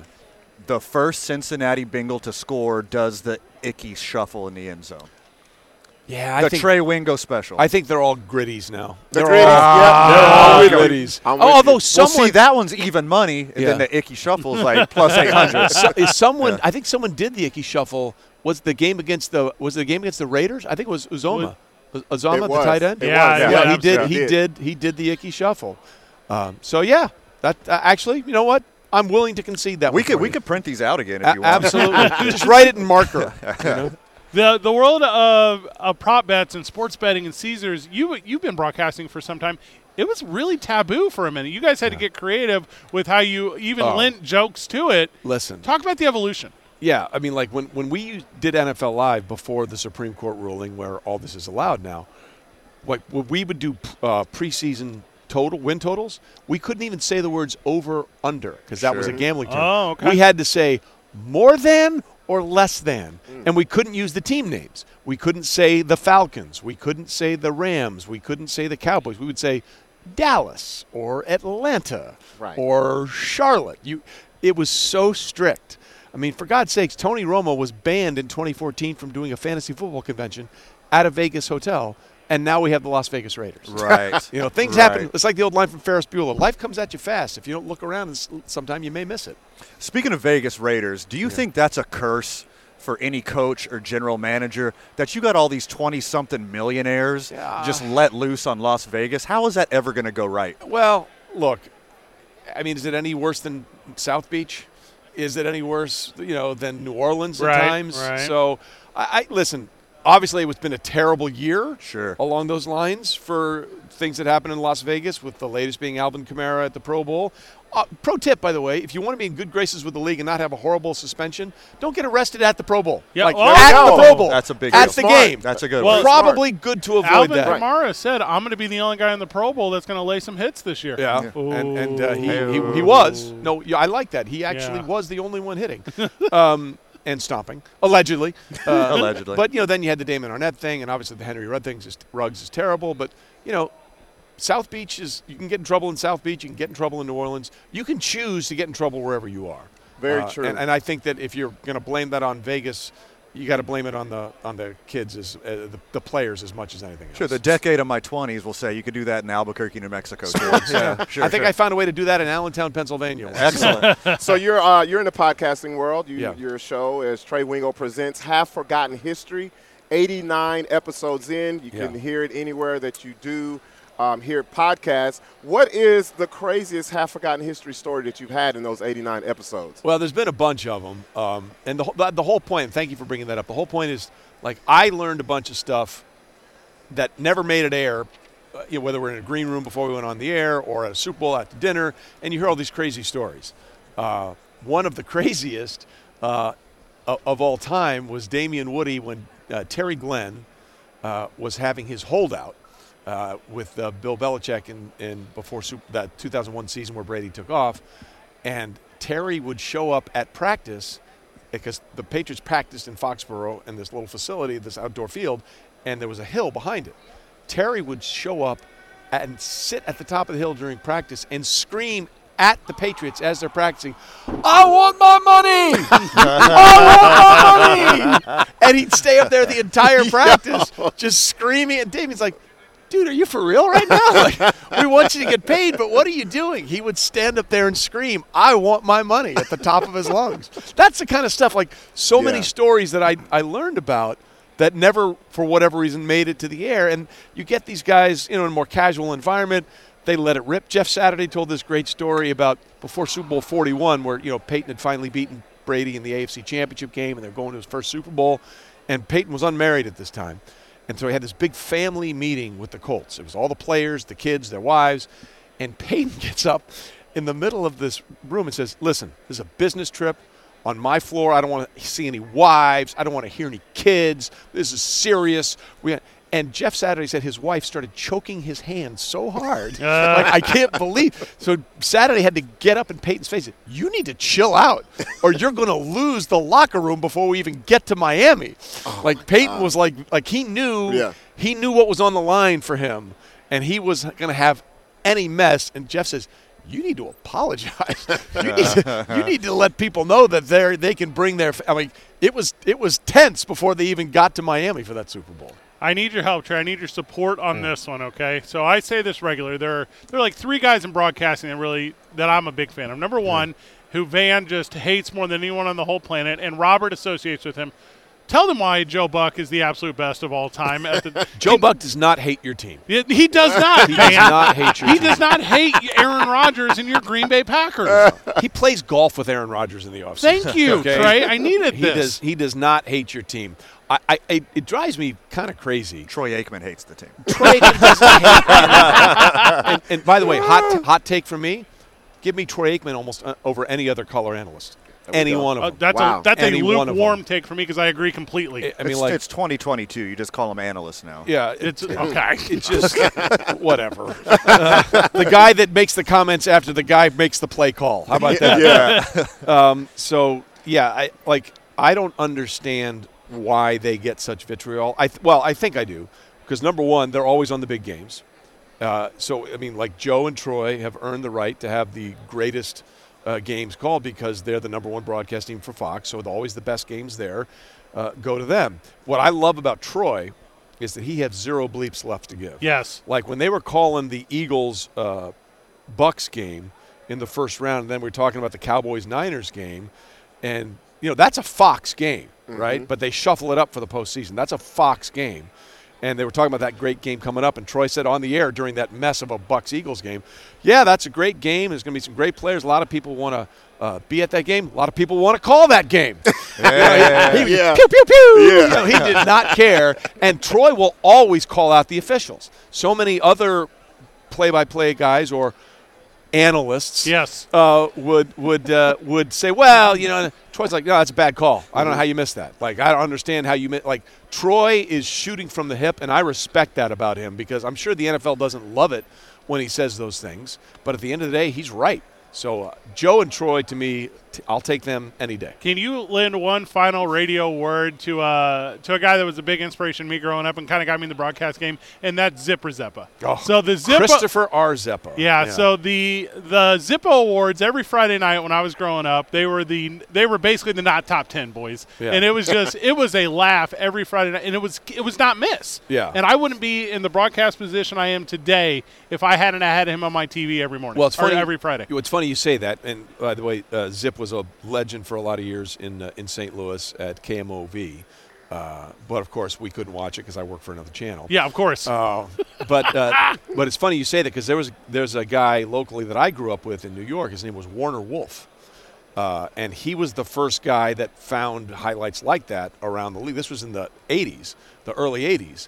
And he had this thing, let's go to the videotape, which, you know, is the stupidest thing in the world to say because what else are you going to do but roll the tape, which we don't roll anymore. It's all digital, but that's a separate issue entirely. Um, but he would do the same thing. He'd find these goofy highlights all across the country and would make them funny. And they had a weather guy named Irv Gikofsky, and his name was Mr. G. And at the end of uh, his highlights uh, of the Warner Wolf's uh, whatever silly highlights around the world, they'd find this horrible-looking guy in a costume or a fan. And he'd say, "Oh, and Mr. G was at the game." You know, like making fun of the weather guy, finding the, the the stupidest-looking fan or a guy with a mask on or whatever. Oh, look, Mr. G was at the game. So much in the same way that Zip got you into this. Uh, Warner was one of the reasons I want to get into it because he made it fun. He made it fun and interesting. There you go, everyone. Just just a little bit of an inspiration to the reason I, I kind of ever put a microphone in front of me. And Bobby Heenan, but we don't have time for that. Trey, thank you so very much for being a part of this. Thank you, man. And make sure you check out all the prop bets uh, at Caesar Sportsbook. Download the app and uh, make sure you uh, go to all their YouTube channels and uh, Twitter, Instagram. You'll find all the stuff we're doing there uh, all Super Bowl week. We got a lot of content pumping out in the next few days. Two men on, Trey Wingo, live from Radio Row and 95.9 FM and AM 610, the sports animal. Premier Pets Grooming is a friend of the show, and we brought our friends to Radio Row. We sat down with Sonya Deville, WWE superstar, and talked to her about exactly what it takes to be on the road 300 days a year. Now, now betting, betting, for the, for sports, the sports animal, animal, your, your afternoon, afternoon drive. drive. Number, Number two, two, men, on, Van, Van Nunley and, and Fred, Fred Slow. And, and in the on deck circle, circle. Robert, Robert Buck D. Gibson. Gibson. This is Two Men On with Van Nunley and Fred Slow.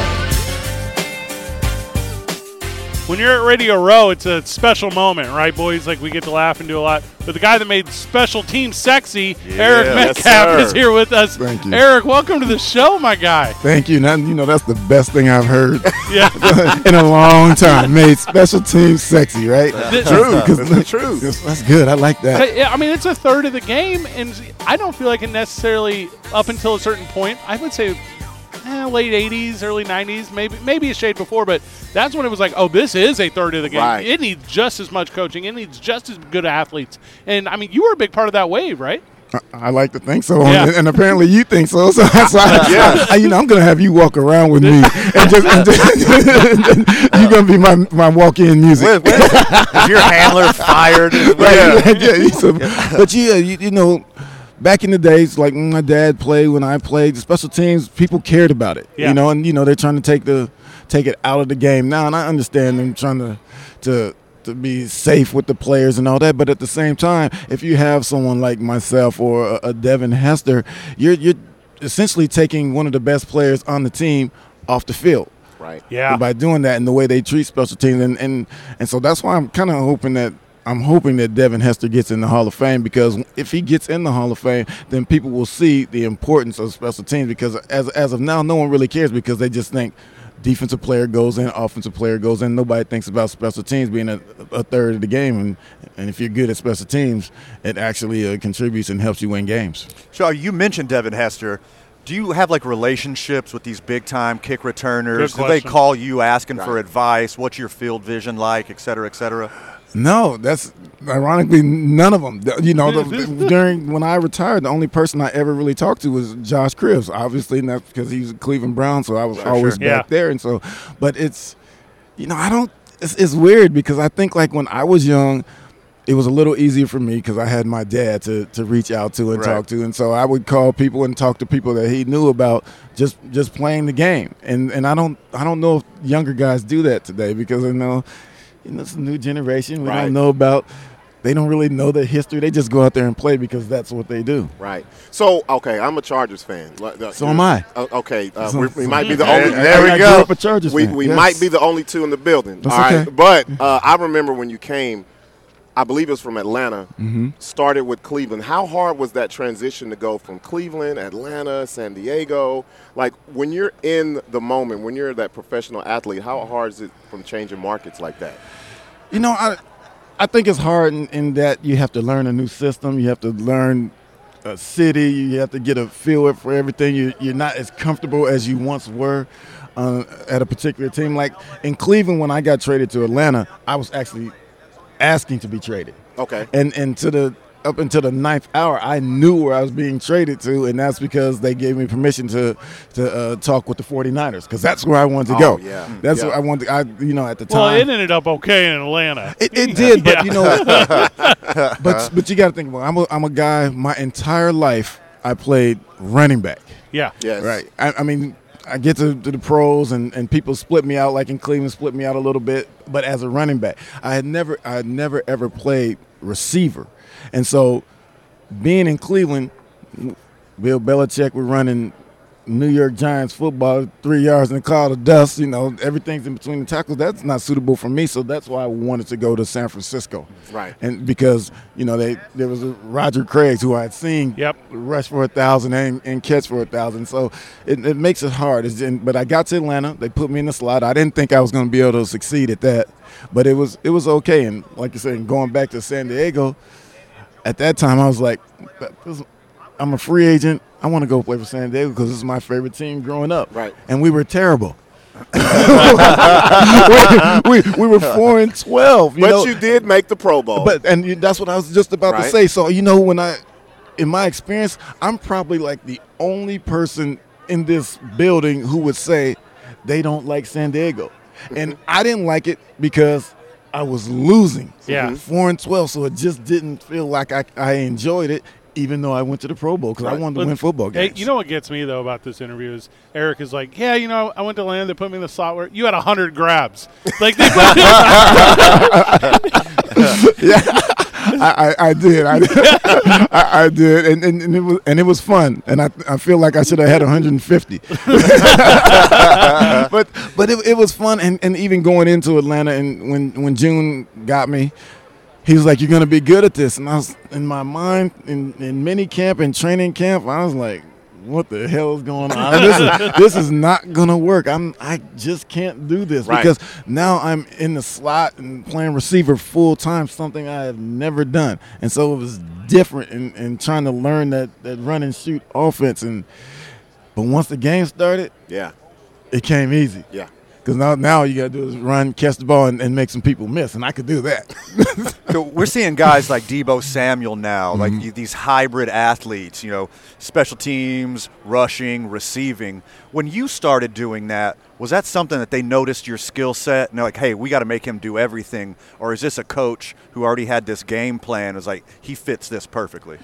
You know, I think people just noticed that I, I could do that because that's what I did in college. That's what I, I've done my whole life. You know, played quarterback in some in high school, played some in Texas, played some at the Browns, played receiver, carried the ball, and, and also returned kicks and punts. But you know, I I think be, being in my era, coaches didn't really know how to use it. Sure. Right. So I, I'm I'm almost I like to say a, a victim of my own talent ah. because I, I go out there and I'm I'm 5'10", 195 pounds, and so they're not giving me the ball 25 times as a, as a running back, and I'm not a, a true receiver, so they're not targeting me 10, 12 times a game until Atlanta, of course, and um, and then so I'm a, I'm a victim of my own talent because you never get that. As whereas if I play today, sure, these these coaches are more creative. They're they're they're doing things that now someone like me can be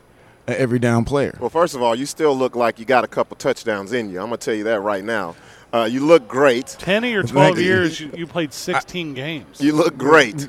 I, well, I, I, I feel great, but, but and I only have a couple touchdowns. If you have a big check for me, and and I want it in the bank before Before, yeah. no, but my question is, you were talking about your stature. Do you believe? Okay, when when people and parents are looking at their children now, Mm-hmm. they're kind of steering them away from football because they're saying, "Oh, you probably won't get the size." And do you think there is a, a, a room for someone who has the stature that you just described as yourself to play in today's game? I think there's a lot of room. I think this that's the guy. You know, someone who is elusive, someone who's fast, because speed kills in, in every sport, right? Right. And and the way the game is played today is so spread out Yeah. that guys are always given a chance to be in space. In space, And if you have uh, someone who's elusive and who can who can run, once you get them in space. They can make lots of plays, so you don't have to carry the ball in between the tackles 25 times. You can you can throw swing passes, and, and that's just like a run right? It's just like running a, a sweep. It's just being creative with these offenses and all these players. These Alvin Kamara's, uh, Christian McCaffrey's, Dalvin Cooks, all these guys who are getting used in so many different ways. Whereas back in the day, these guys would probably come in maybe on third down, second Right. third down, depending Right. on the down and distance. And but today they get to play every down because these coaches are creative. Eric, I got one final one. It's about this Sunday.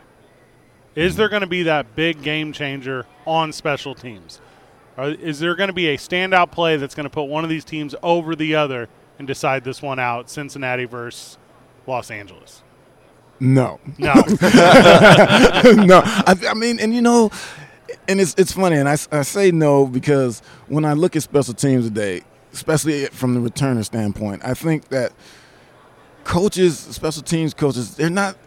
Fair they're not catch, fair really, catch, fair they're catch. not really caring about scoring touchdowns like they did back in the day. Whereas Yeah. they're more concerned with securing the ball. Right. You have the ball. Just just secure the ball. And whereas when you have players like other uh, like myself, Devin Hester, all these guys, because we had this type of player as a returner, you were scheming to score touchdowns, and that was just about secure the ball, give our offense a chance to get to get it. I wish somebody would have told that to my Packers special team coach a couple weeks ago. Oh, man. well, you've been trying to get a special teams coach for years, right? 'Cause they, they Yeah. keep changing. They keep Yeah. changing every year. You, does it turn your stomach over whenever you hear those discussions about eliminating the kickoff then? It, it, it really does. Yeah. Because they don't know, they don't understand the importance of special teams. They don't understand how it changes the momentum of the game, especially as, as a kick returner. You know, if you're able to take uh, the kick, it's usually not usually, but always the opening kickoff or the or after the half, Right. or the other team has scored.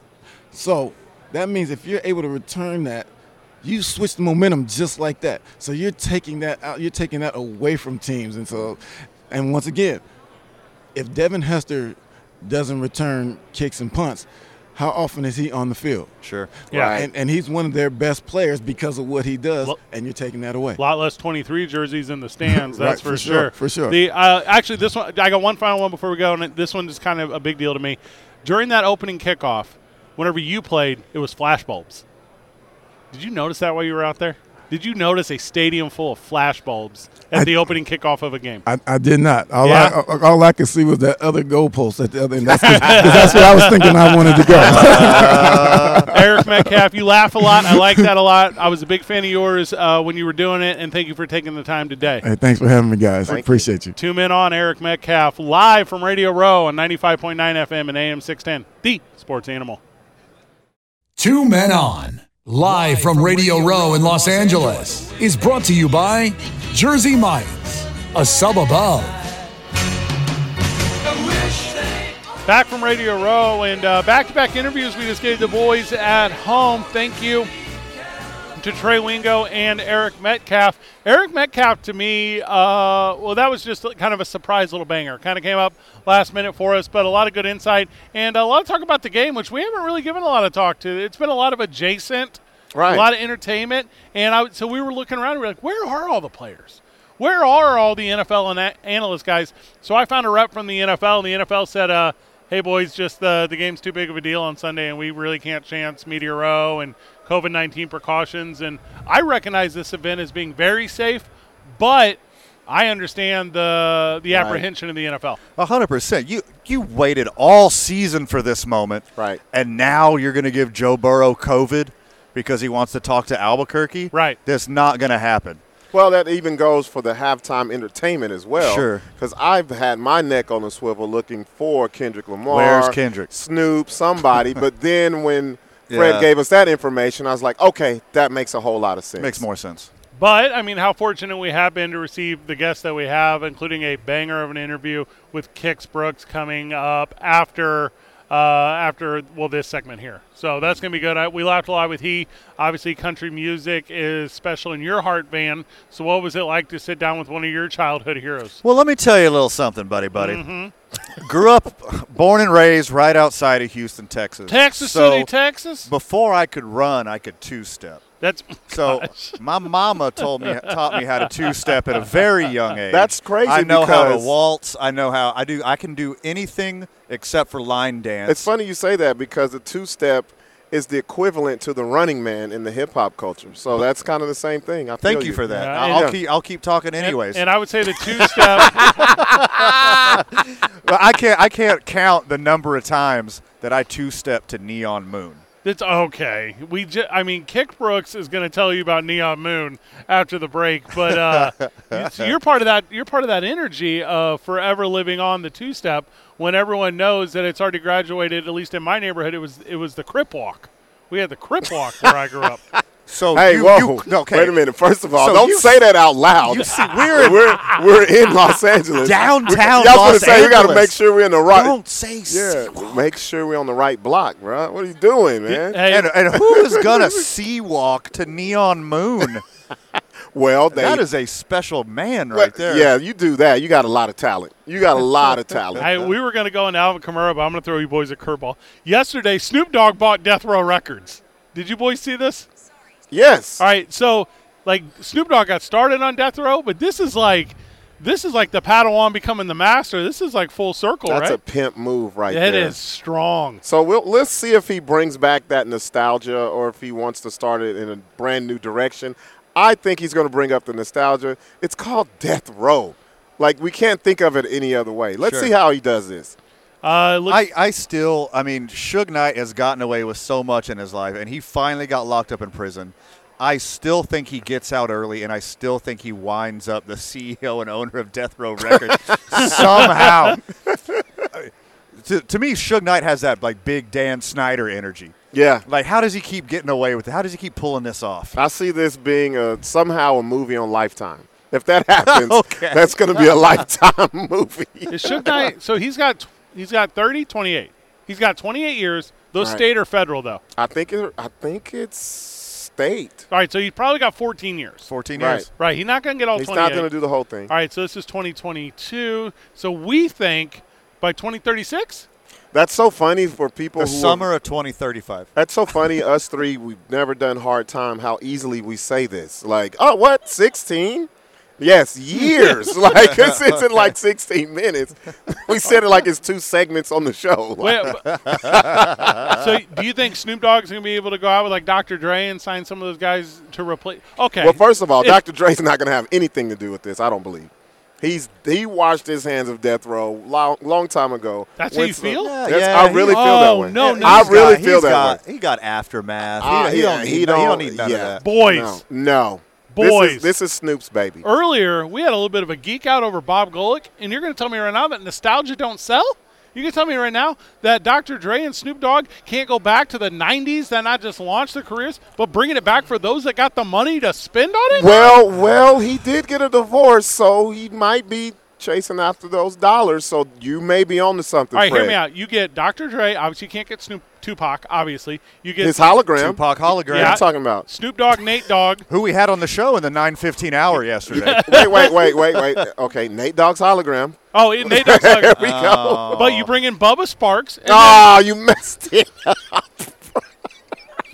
I am grinding my teeth. Can you hear me? Wait. Can you audibly hear me grinding my teeth? I'm right not gonna let Very him go upset. to his next finger point after that because he had some more. He had some he more. had some more in the chamber. I'm not going past Bubba Sparxxx. the, the rule of threes, it's got to be ec- exponentially worse than Bubba Sparxxx. So I Way don't- worse. I don't even want to go there. But hey, a really good way to start the halftime show: the gel door clink, clink. Welcome to Death Row. Oh, and then they come out now that they have the, the They have the yeah, they have the rights Yeah. to all of that. That's what's up. Well, and then also, I mean, hear me out on this. And so, what is the date of the Super Bowl? Sunday. wh- Sunday what? The 13. 13th. 13th. So then at the end, Snoop Dogg's like, new album releases tomorrow, February 14th. The Chronic Back Pain. okay. Come on, man. okay. Well, I'm- glad Snoop's not hiring you to do anything You for Death Row. You don't think that's you don't think that's No. the one? You don't No. think? Or doggy year style. Yes, doggy year style Yeah. works just as well. These are all. I'm not joining in on this. This one, because I still listen to these classics. What are you talking about? Hey, I got doggy style on wax. I still listen to it. oh, hey, that's Yeah. nice right Mwah. there. Very nice. Uh, a first edition. Uh, I mean, who am I, guys? I mean, what's what's my name? okay. Okay. You don't got these, Rob? What's N- up? I'm You don't- not. I'm not dealing with y'all, man. I- I'm looking Well, around. mean- for, I'm looking around to see what other legend You I do. can You- I mean, you run should off to. Okay, so the You other, should just be happy for us. Yeah, Because well- it ain't no fun. Oh, the homies can't have none. I keep walking right into them. Okay, okay, so the other, I, I walked in on a segment because I was over there getting to Eric Dickerson. I might walk out of this one just because I see a service dog. All right. Oh, so Because this when is- you said service, I knew it. I threw this lob. I threw this lob for a reason. Let's see where you take it. I just thought- service dog. Okay. no, well, you said service. I thought maybe it was alcohol service, and you were looking to get some gin and juice. oh, there you go. I got Yeah, you. you got me. And also, all right, I so- can't even. I can't even tell where you're looking. Where do you see this service doggy dog? I don't even. where is it? as we sit in Radio Row, uh, there's 150-ish radio, 150-ish radio stations here, right? Yep. For real, and we don't talk about this ton on the program. You're like the only black broadcaster here. I was gonna save that for another segment, Right. Because we only have a minute left. so, Like, and you're sitting here and you're repping right now Black King, right. right? And Yeah. like proud sponsor of the program and on Yes. this trip. TNT apparel. And TNT Apparel, they put you look right, Right. Yeah, but no broadcasters are recognize it. But it's like every athlete that you've interacted with, Yes. it's paid a lot of love to Black King and TNT Apparel. Yes, they have, and I've given them the information. Um, they they're asking me about where they can get the get the hoodies, even though I, I was afraid because Yeah. I got sent with hoodies. I was like, you guys, it's 80 degrees. But somehow they knew it would be cold enough inside the building for Yeah. me to wear it. so I, I thank you guys for that, and that is Tawaski and Tony Apparel. It is, uh, yeah, it's about 20 degrees in here at Radio Row. We're laughing a lot, obviously. Uh, Insanely Sports Adjacent is the program why we've been out here. A lot of good interviews already today. Jake Plummer, LeGarrette Blunt, LeGarrette Blunt Bruce Buffer, Trey Wingo, Eric Metcalf. If you missed any of those, check them out on our social media at TalkABQ. The podcast is available Spotify, iTunes, Stitcher, wherever you get your pod. Get your pod. We have a we got a banger with Kix Brooks. That's at 6:30. Check that out, and then we'll do. Uh, we'll wrap the show with the Varsity Boys. That Yes, sounds sir. about right, right? Yep. So let's do that. And whenever we get back from the break, and I know we haven't we haven't hit it yet, but we'll do it before the varsity. We'll run down every other interview we put in the can today. We'll put all those on social media. There's some real fun ones, and then uh, a couple of them I think we'll end up playing early next week because there's I can already. The, we sat down with Diplo. Diplo is going to need some love on the radio. A hundred percent. Yeah. So so hey, if if he's going to give us enough love to send us to Justin Timberlake's Bieber. Super Bowl party, Wait, wait, Bieber. Bieber. I don't think Timberlake. Do Oh, I'm not anything going to Super Bowl. Bieber's. What? I'm not going to that. What? I'm not going to that losers party. I thought it was Timberlake. Ah. baby, baby. we haven't talked about our regular sponsors, and I'll, I'll give them to you before we go. Dave and Buster's, who presents us. We're live on the road with Chisholm Trail RV and the mobile John Lopez Real Estate and Coldwell Banker Legacy Studio. We're powered by New Mexico Pinion Coffee. We've been playing on Team I 9 since we got here. Start our days at the YMCA, spend our evenings at O'Neill's, and our weekends at the Electric Playhouse. It's 95.9 FM, AM 610, the sports animal. The opening drive with Jeff Siembieda and JJ Bach. Weekday mornings from 7 till 10 on 95.9 FM and AM 610. The Sports Animal. Live from Radio Row, uh, boys, give me athletes, great. Love athletes. Give me actors, cool. Love actors. I tell you what, you really want me to turn the volume up on the radio, though? You give me some musicians. And joining us on the program, uh, Kix Brooks, uh, famously at Brooks and Dunn. Kix, welcome. Wow, thanks, man. I couldn't believe you guys would have me. I'm like, can, am I going to get on that show ever or not? And they're like, look, they're a little tentative. They're sl- maybe they'll try and work you. I'm like, "Gus, so I, what the heck? I guess y'all got tired of me hanging around, and looking over your shoulder, whatever. Not Thank only you. did not only did we get you on, you came in hot with a, Yes. wa- at the Teller watermelon walk off. Yes. Yeah. A cocktail. well, He I've been drinking coffee all morning. you know, there's nothing more fun than an alert drunk. there you go. he, he walked on with the walk off, right off the top.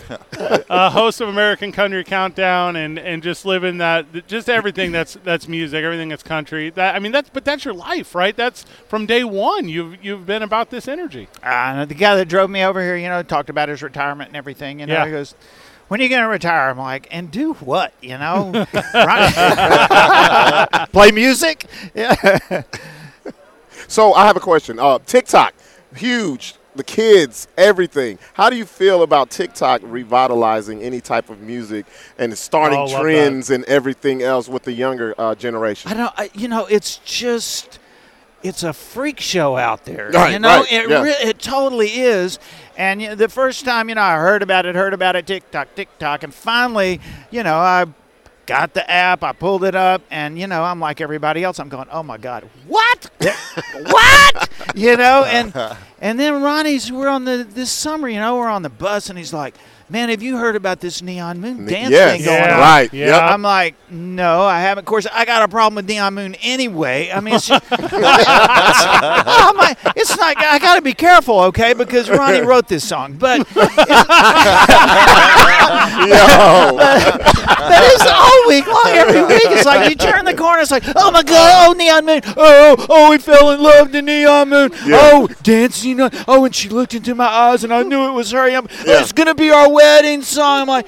Do you know this is a song about a drunk in the corner of a bar? okay, just let's get that out of the way. Just, we, uh, and we're not paying for therapy for everybody Oh, and all the things that go with that.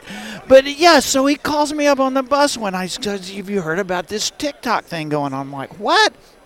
I said, "Yeah, we've got like three million views or something like that." And the label just sent me an email. They said, "Man, if we'll do the TikTok dance," I go, "What?" He goes, he goes, "Yeah." They said, "If we'll do the dance, this thing is gonna blow up." I Yes. went, let me go look at it. So I went and looked at it, Mm-hmm. and I call him up. You know, his bus is right next to me, but we don't go No, back gosh, and forth no, or anything no. like that. Yeah. I call him up. I go, I just watched this thing. He goes, Yeah. He goes, You want to do it? I go, No. I do not. I do not. I've never line danced. You know, I, I'm stupid enough all by myself without doing that. And he's goes, he says, Dude, you, well, you, I mean, is there any way I go? Okay, I got an idea. I Oh. said, right before we can walk on stage, which I always have my last drink right before we walk on stage. Same. I said, you know, I'm, I'm just gonna. Well, if they make this move where their hands come together and then you point, mm-hmm. you know, it's the thing. I said, I don't care what you do. I said, but don't do the thing. I said, you know, put your fist together. I mean, do something manly, and then I'll point. That'll be our version. Okay, that's all we got, and then we're just then we're right on the stage. We start the show right before we walk on, and it's just take it or leave it. Let just let them post it and see what happens. And then we get off stage, and it's, he's like, "Hey, okay, we're getting like twenty thousand uh, ads a second, A second, or something. yeah. Wow. And and he, then like the next week, I go, "Is this thing still working?" He goes, three and a half billion. I- Whoa. Billion the, with the, a the, big- the what? Whoa. Yeah, it's like what happened? What is that? I don't understand it. But it was, I thought it was, a, you know, and then I'm looking, and there's raccoons and, and seals are on the next to next to the pool. It's SeaWorld doing the neon moon dance. we we need to get the whole world therapy. There's yes, it's fun. I love it. That's, That's a awesome. short answer to, to a, a good question. So the host of Westwood One's Country Countdown. when when they came to you for this gig, were you like, "Do I want to talk about country music and listen to the best country music on right now?" Yes. I am. There was Bob Kingsley. you know, Casey Kasem started that show. Most Yeah, people yeah. have been around for a while know who he is. And then Bob Kingsley did it for a long time. He was a dear friend, and I was a big fan of. And Bob was coming out of his contract, and I was very tentative about doing the show. That was my reservation. That was my main reservation. I didn't figure I would be able to do the show more than a week or two without getting fired. But I wanted to. I was a big fan of countdown shows. They're fun, you know. You listen. And, Yeah. And back before Same. the internet, back when I was a mm-hmm. little girl, I was a TRL kid. yeah, you know, that's where you knew you could hear those songs and see what they were doing and all that. So, yeah, the fun of it, I couldn't. I, I was really looking forward to it, and Bob gave me his blessing, and and after that, it's it's just been a great opportunity to talk to a my friends, people on tour. When you're at an award show or something, it's like, "Hey, how you doing, man? How's the kids? Great. How's Marla? Yeah, she's great. Good. Okay, we got to get together. Yeah, we will. We don't." You know, and so it's great to sit down with my buds for an hour, Right. Just to interview. You know, like we're doing today. And at some point, you catch up and you get a feel for these acts that are coming in, and it's fun. Isn't there something also real intimate about just having a microphone and a headset between you and someone? I can't find a better form of a way to connect with someone Yeah. than just having that crystal clarity and the contact that we're even having right now Uh-huh. about like an idea, a subject, or a belief. Yeah. Yeah. So, what have you been able to pull that you thought, oh, I didn't know? Was there has there been like an aha moment for you on the program where you knew like, hey, this is the fit for me? I, I I don't know if I think you know it's there's people like well here's one. So um, so I was talking with Blake Shelton. Yeah. And and he had a song called you name the kids I'll name the dogs. And I said so what what really about that song? I mean what is what's a good dog name? Right. And he goes well you can name a dog anything that's what's cool about you know but you don't name them people. you know you don't Right. name them rob you know or something i said so what's a good dog name and he says doo doo so that was the moment that really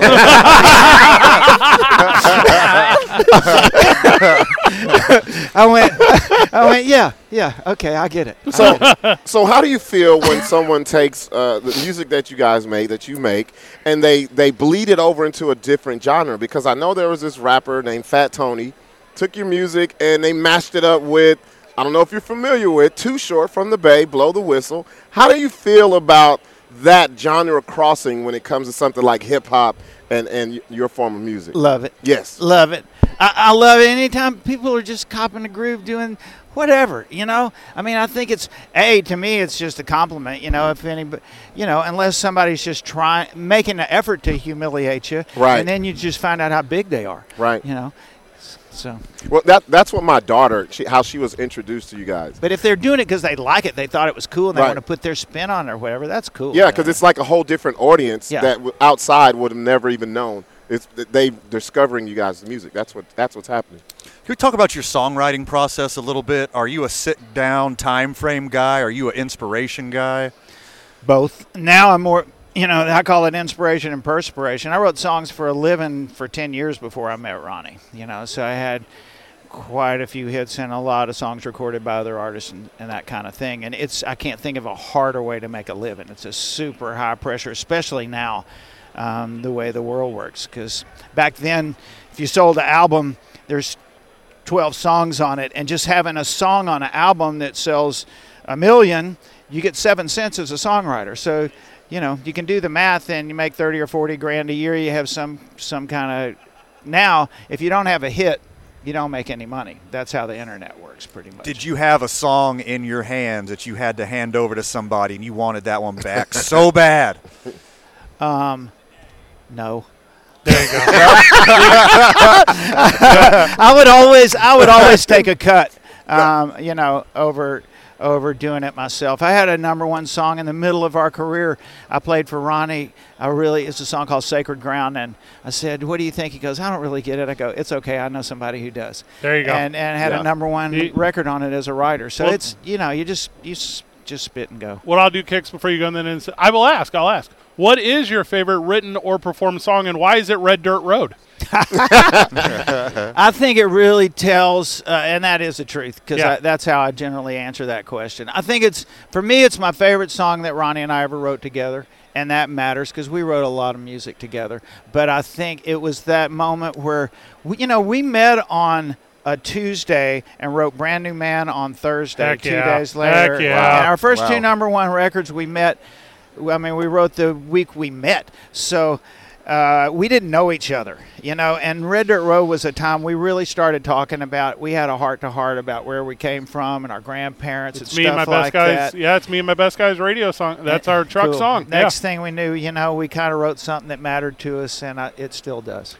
Kix Brooks, you uh, you're a world of entertainment, my friend. Thank you so very No, much. No, you guys are too. Great time. Yeah. good laughs, good times. We're two men on Kix Brooks live from Radio Row on 95.9 FM and AM 610, the Sports Animal.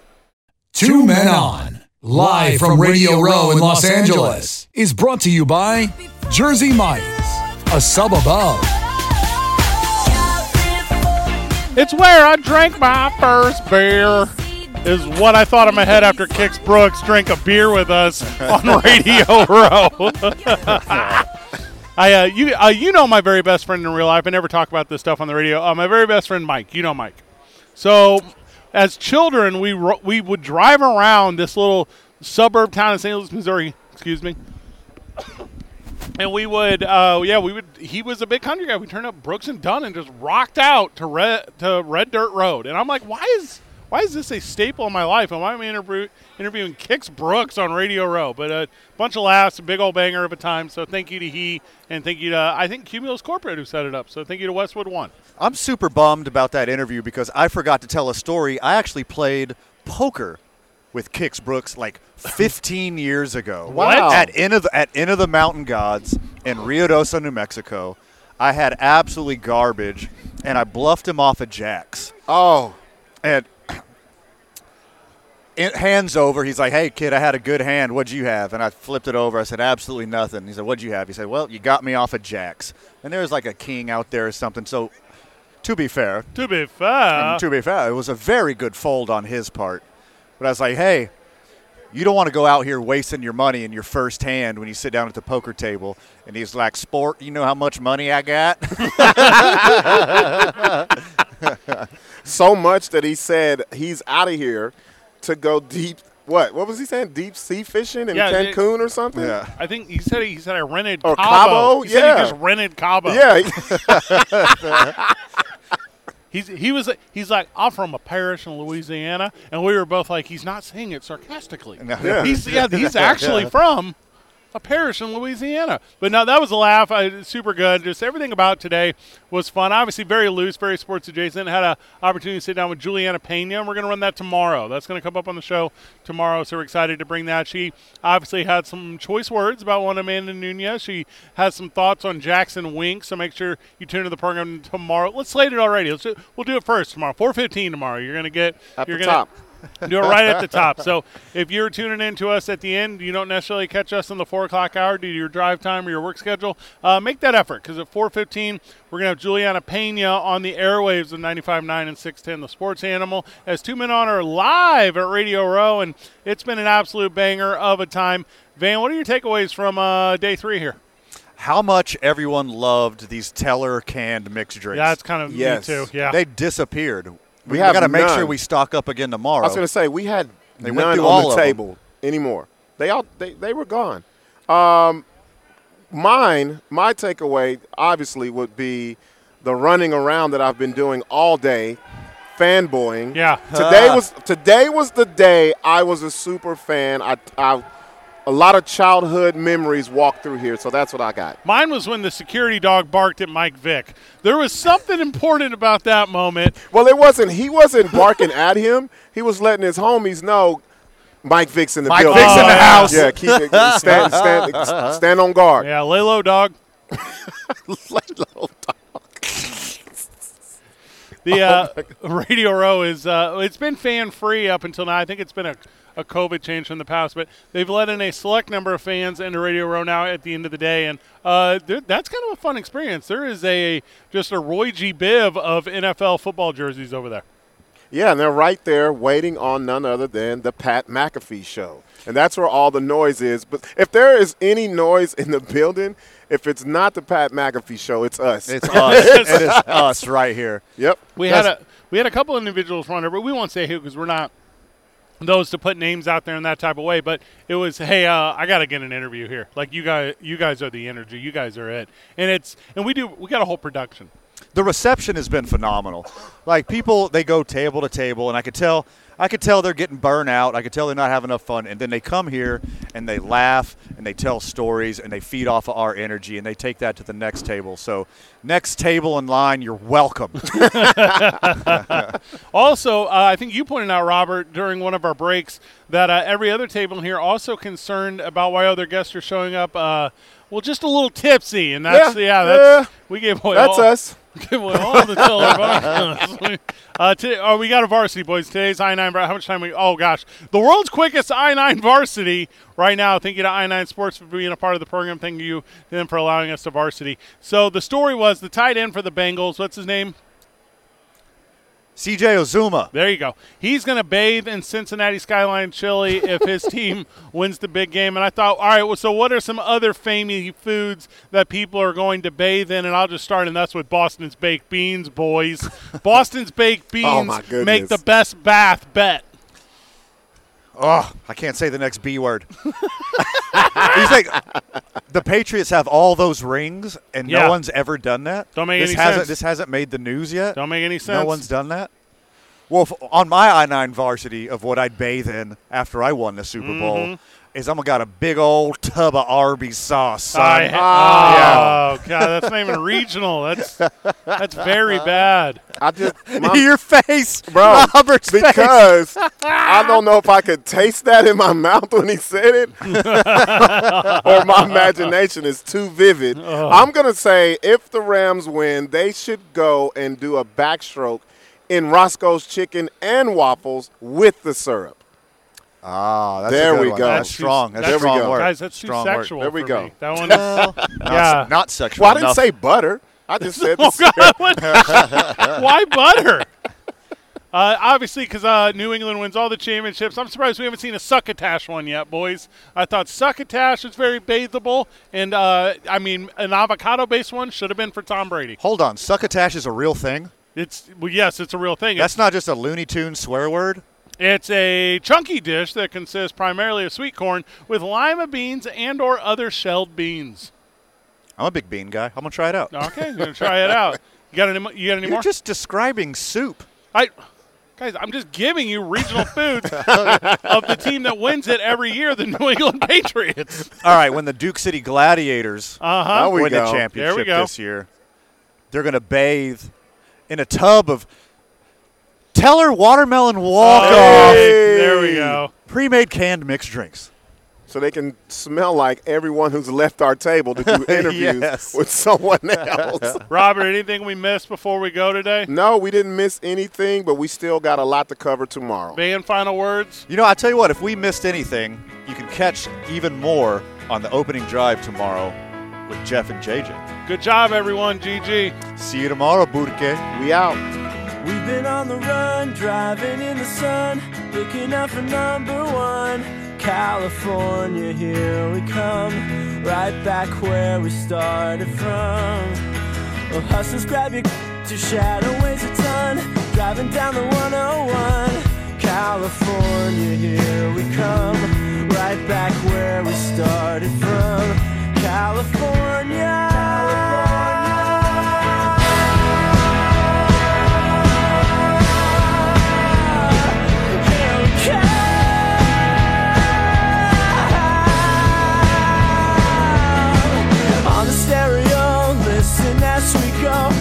gonna stop me now. California, here we come. Right back where we started from. A pedal to the floor, thinking of the war. Gotta get us to the show. California, here we come. Right back where we started from. California.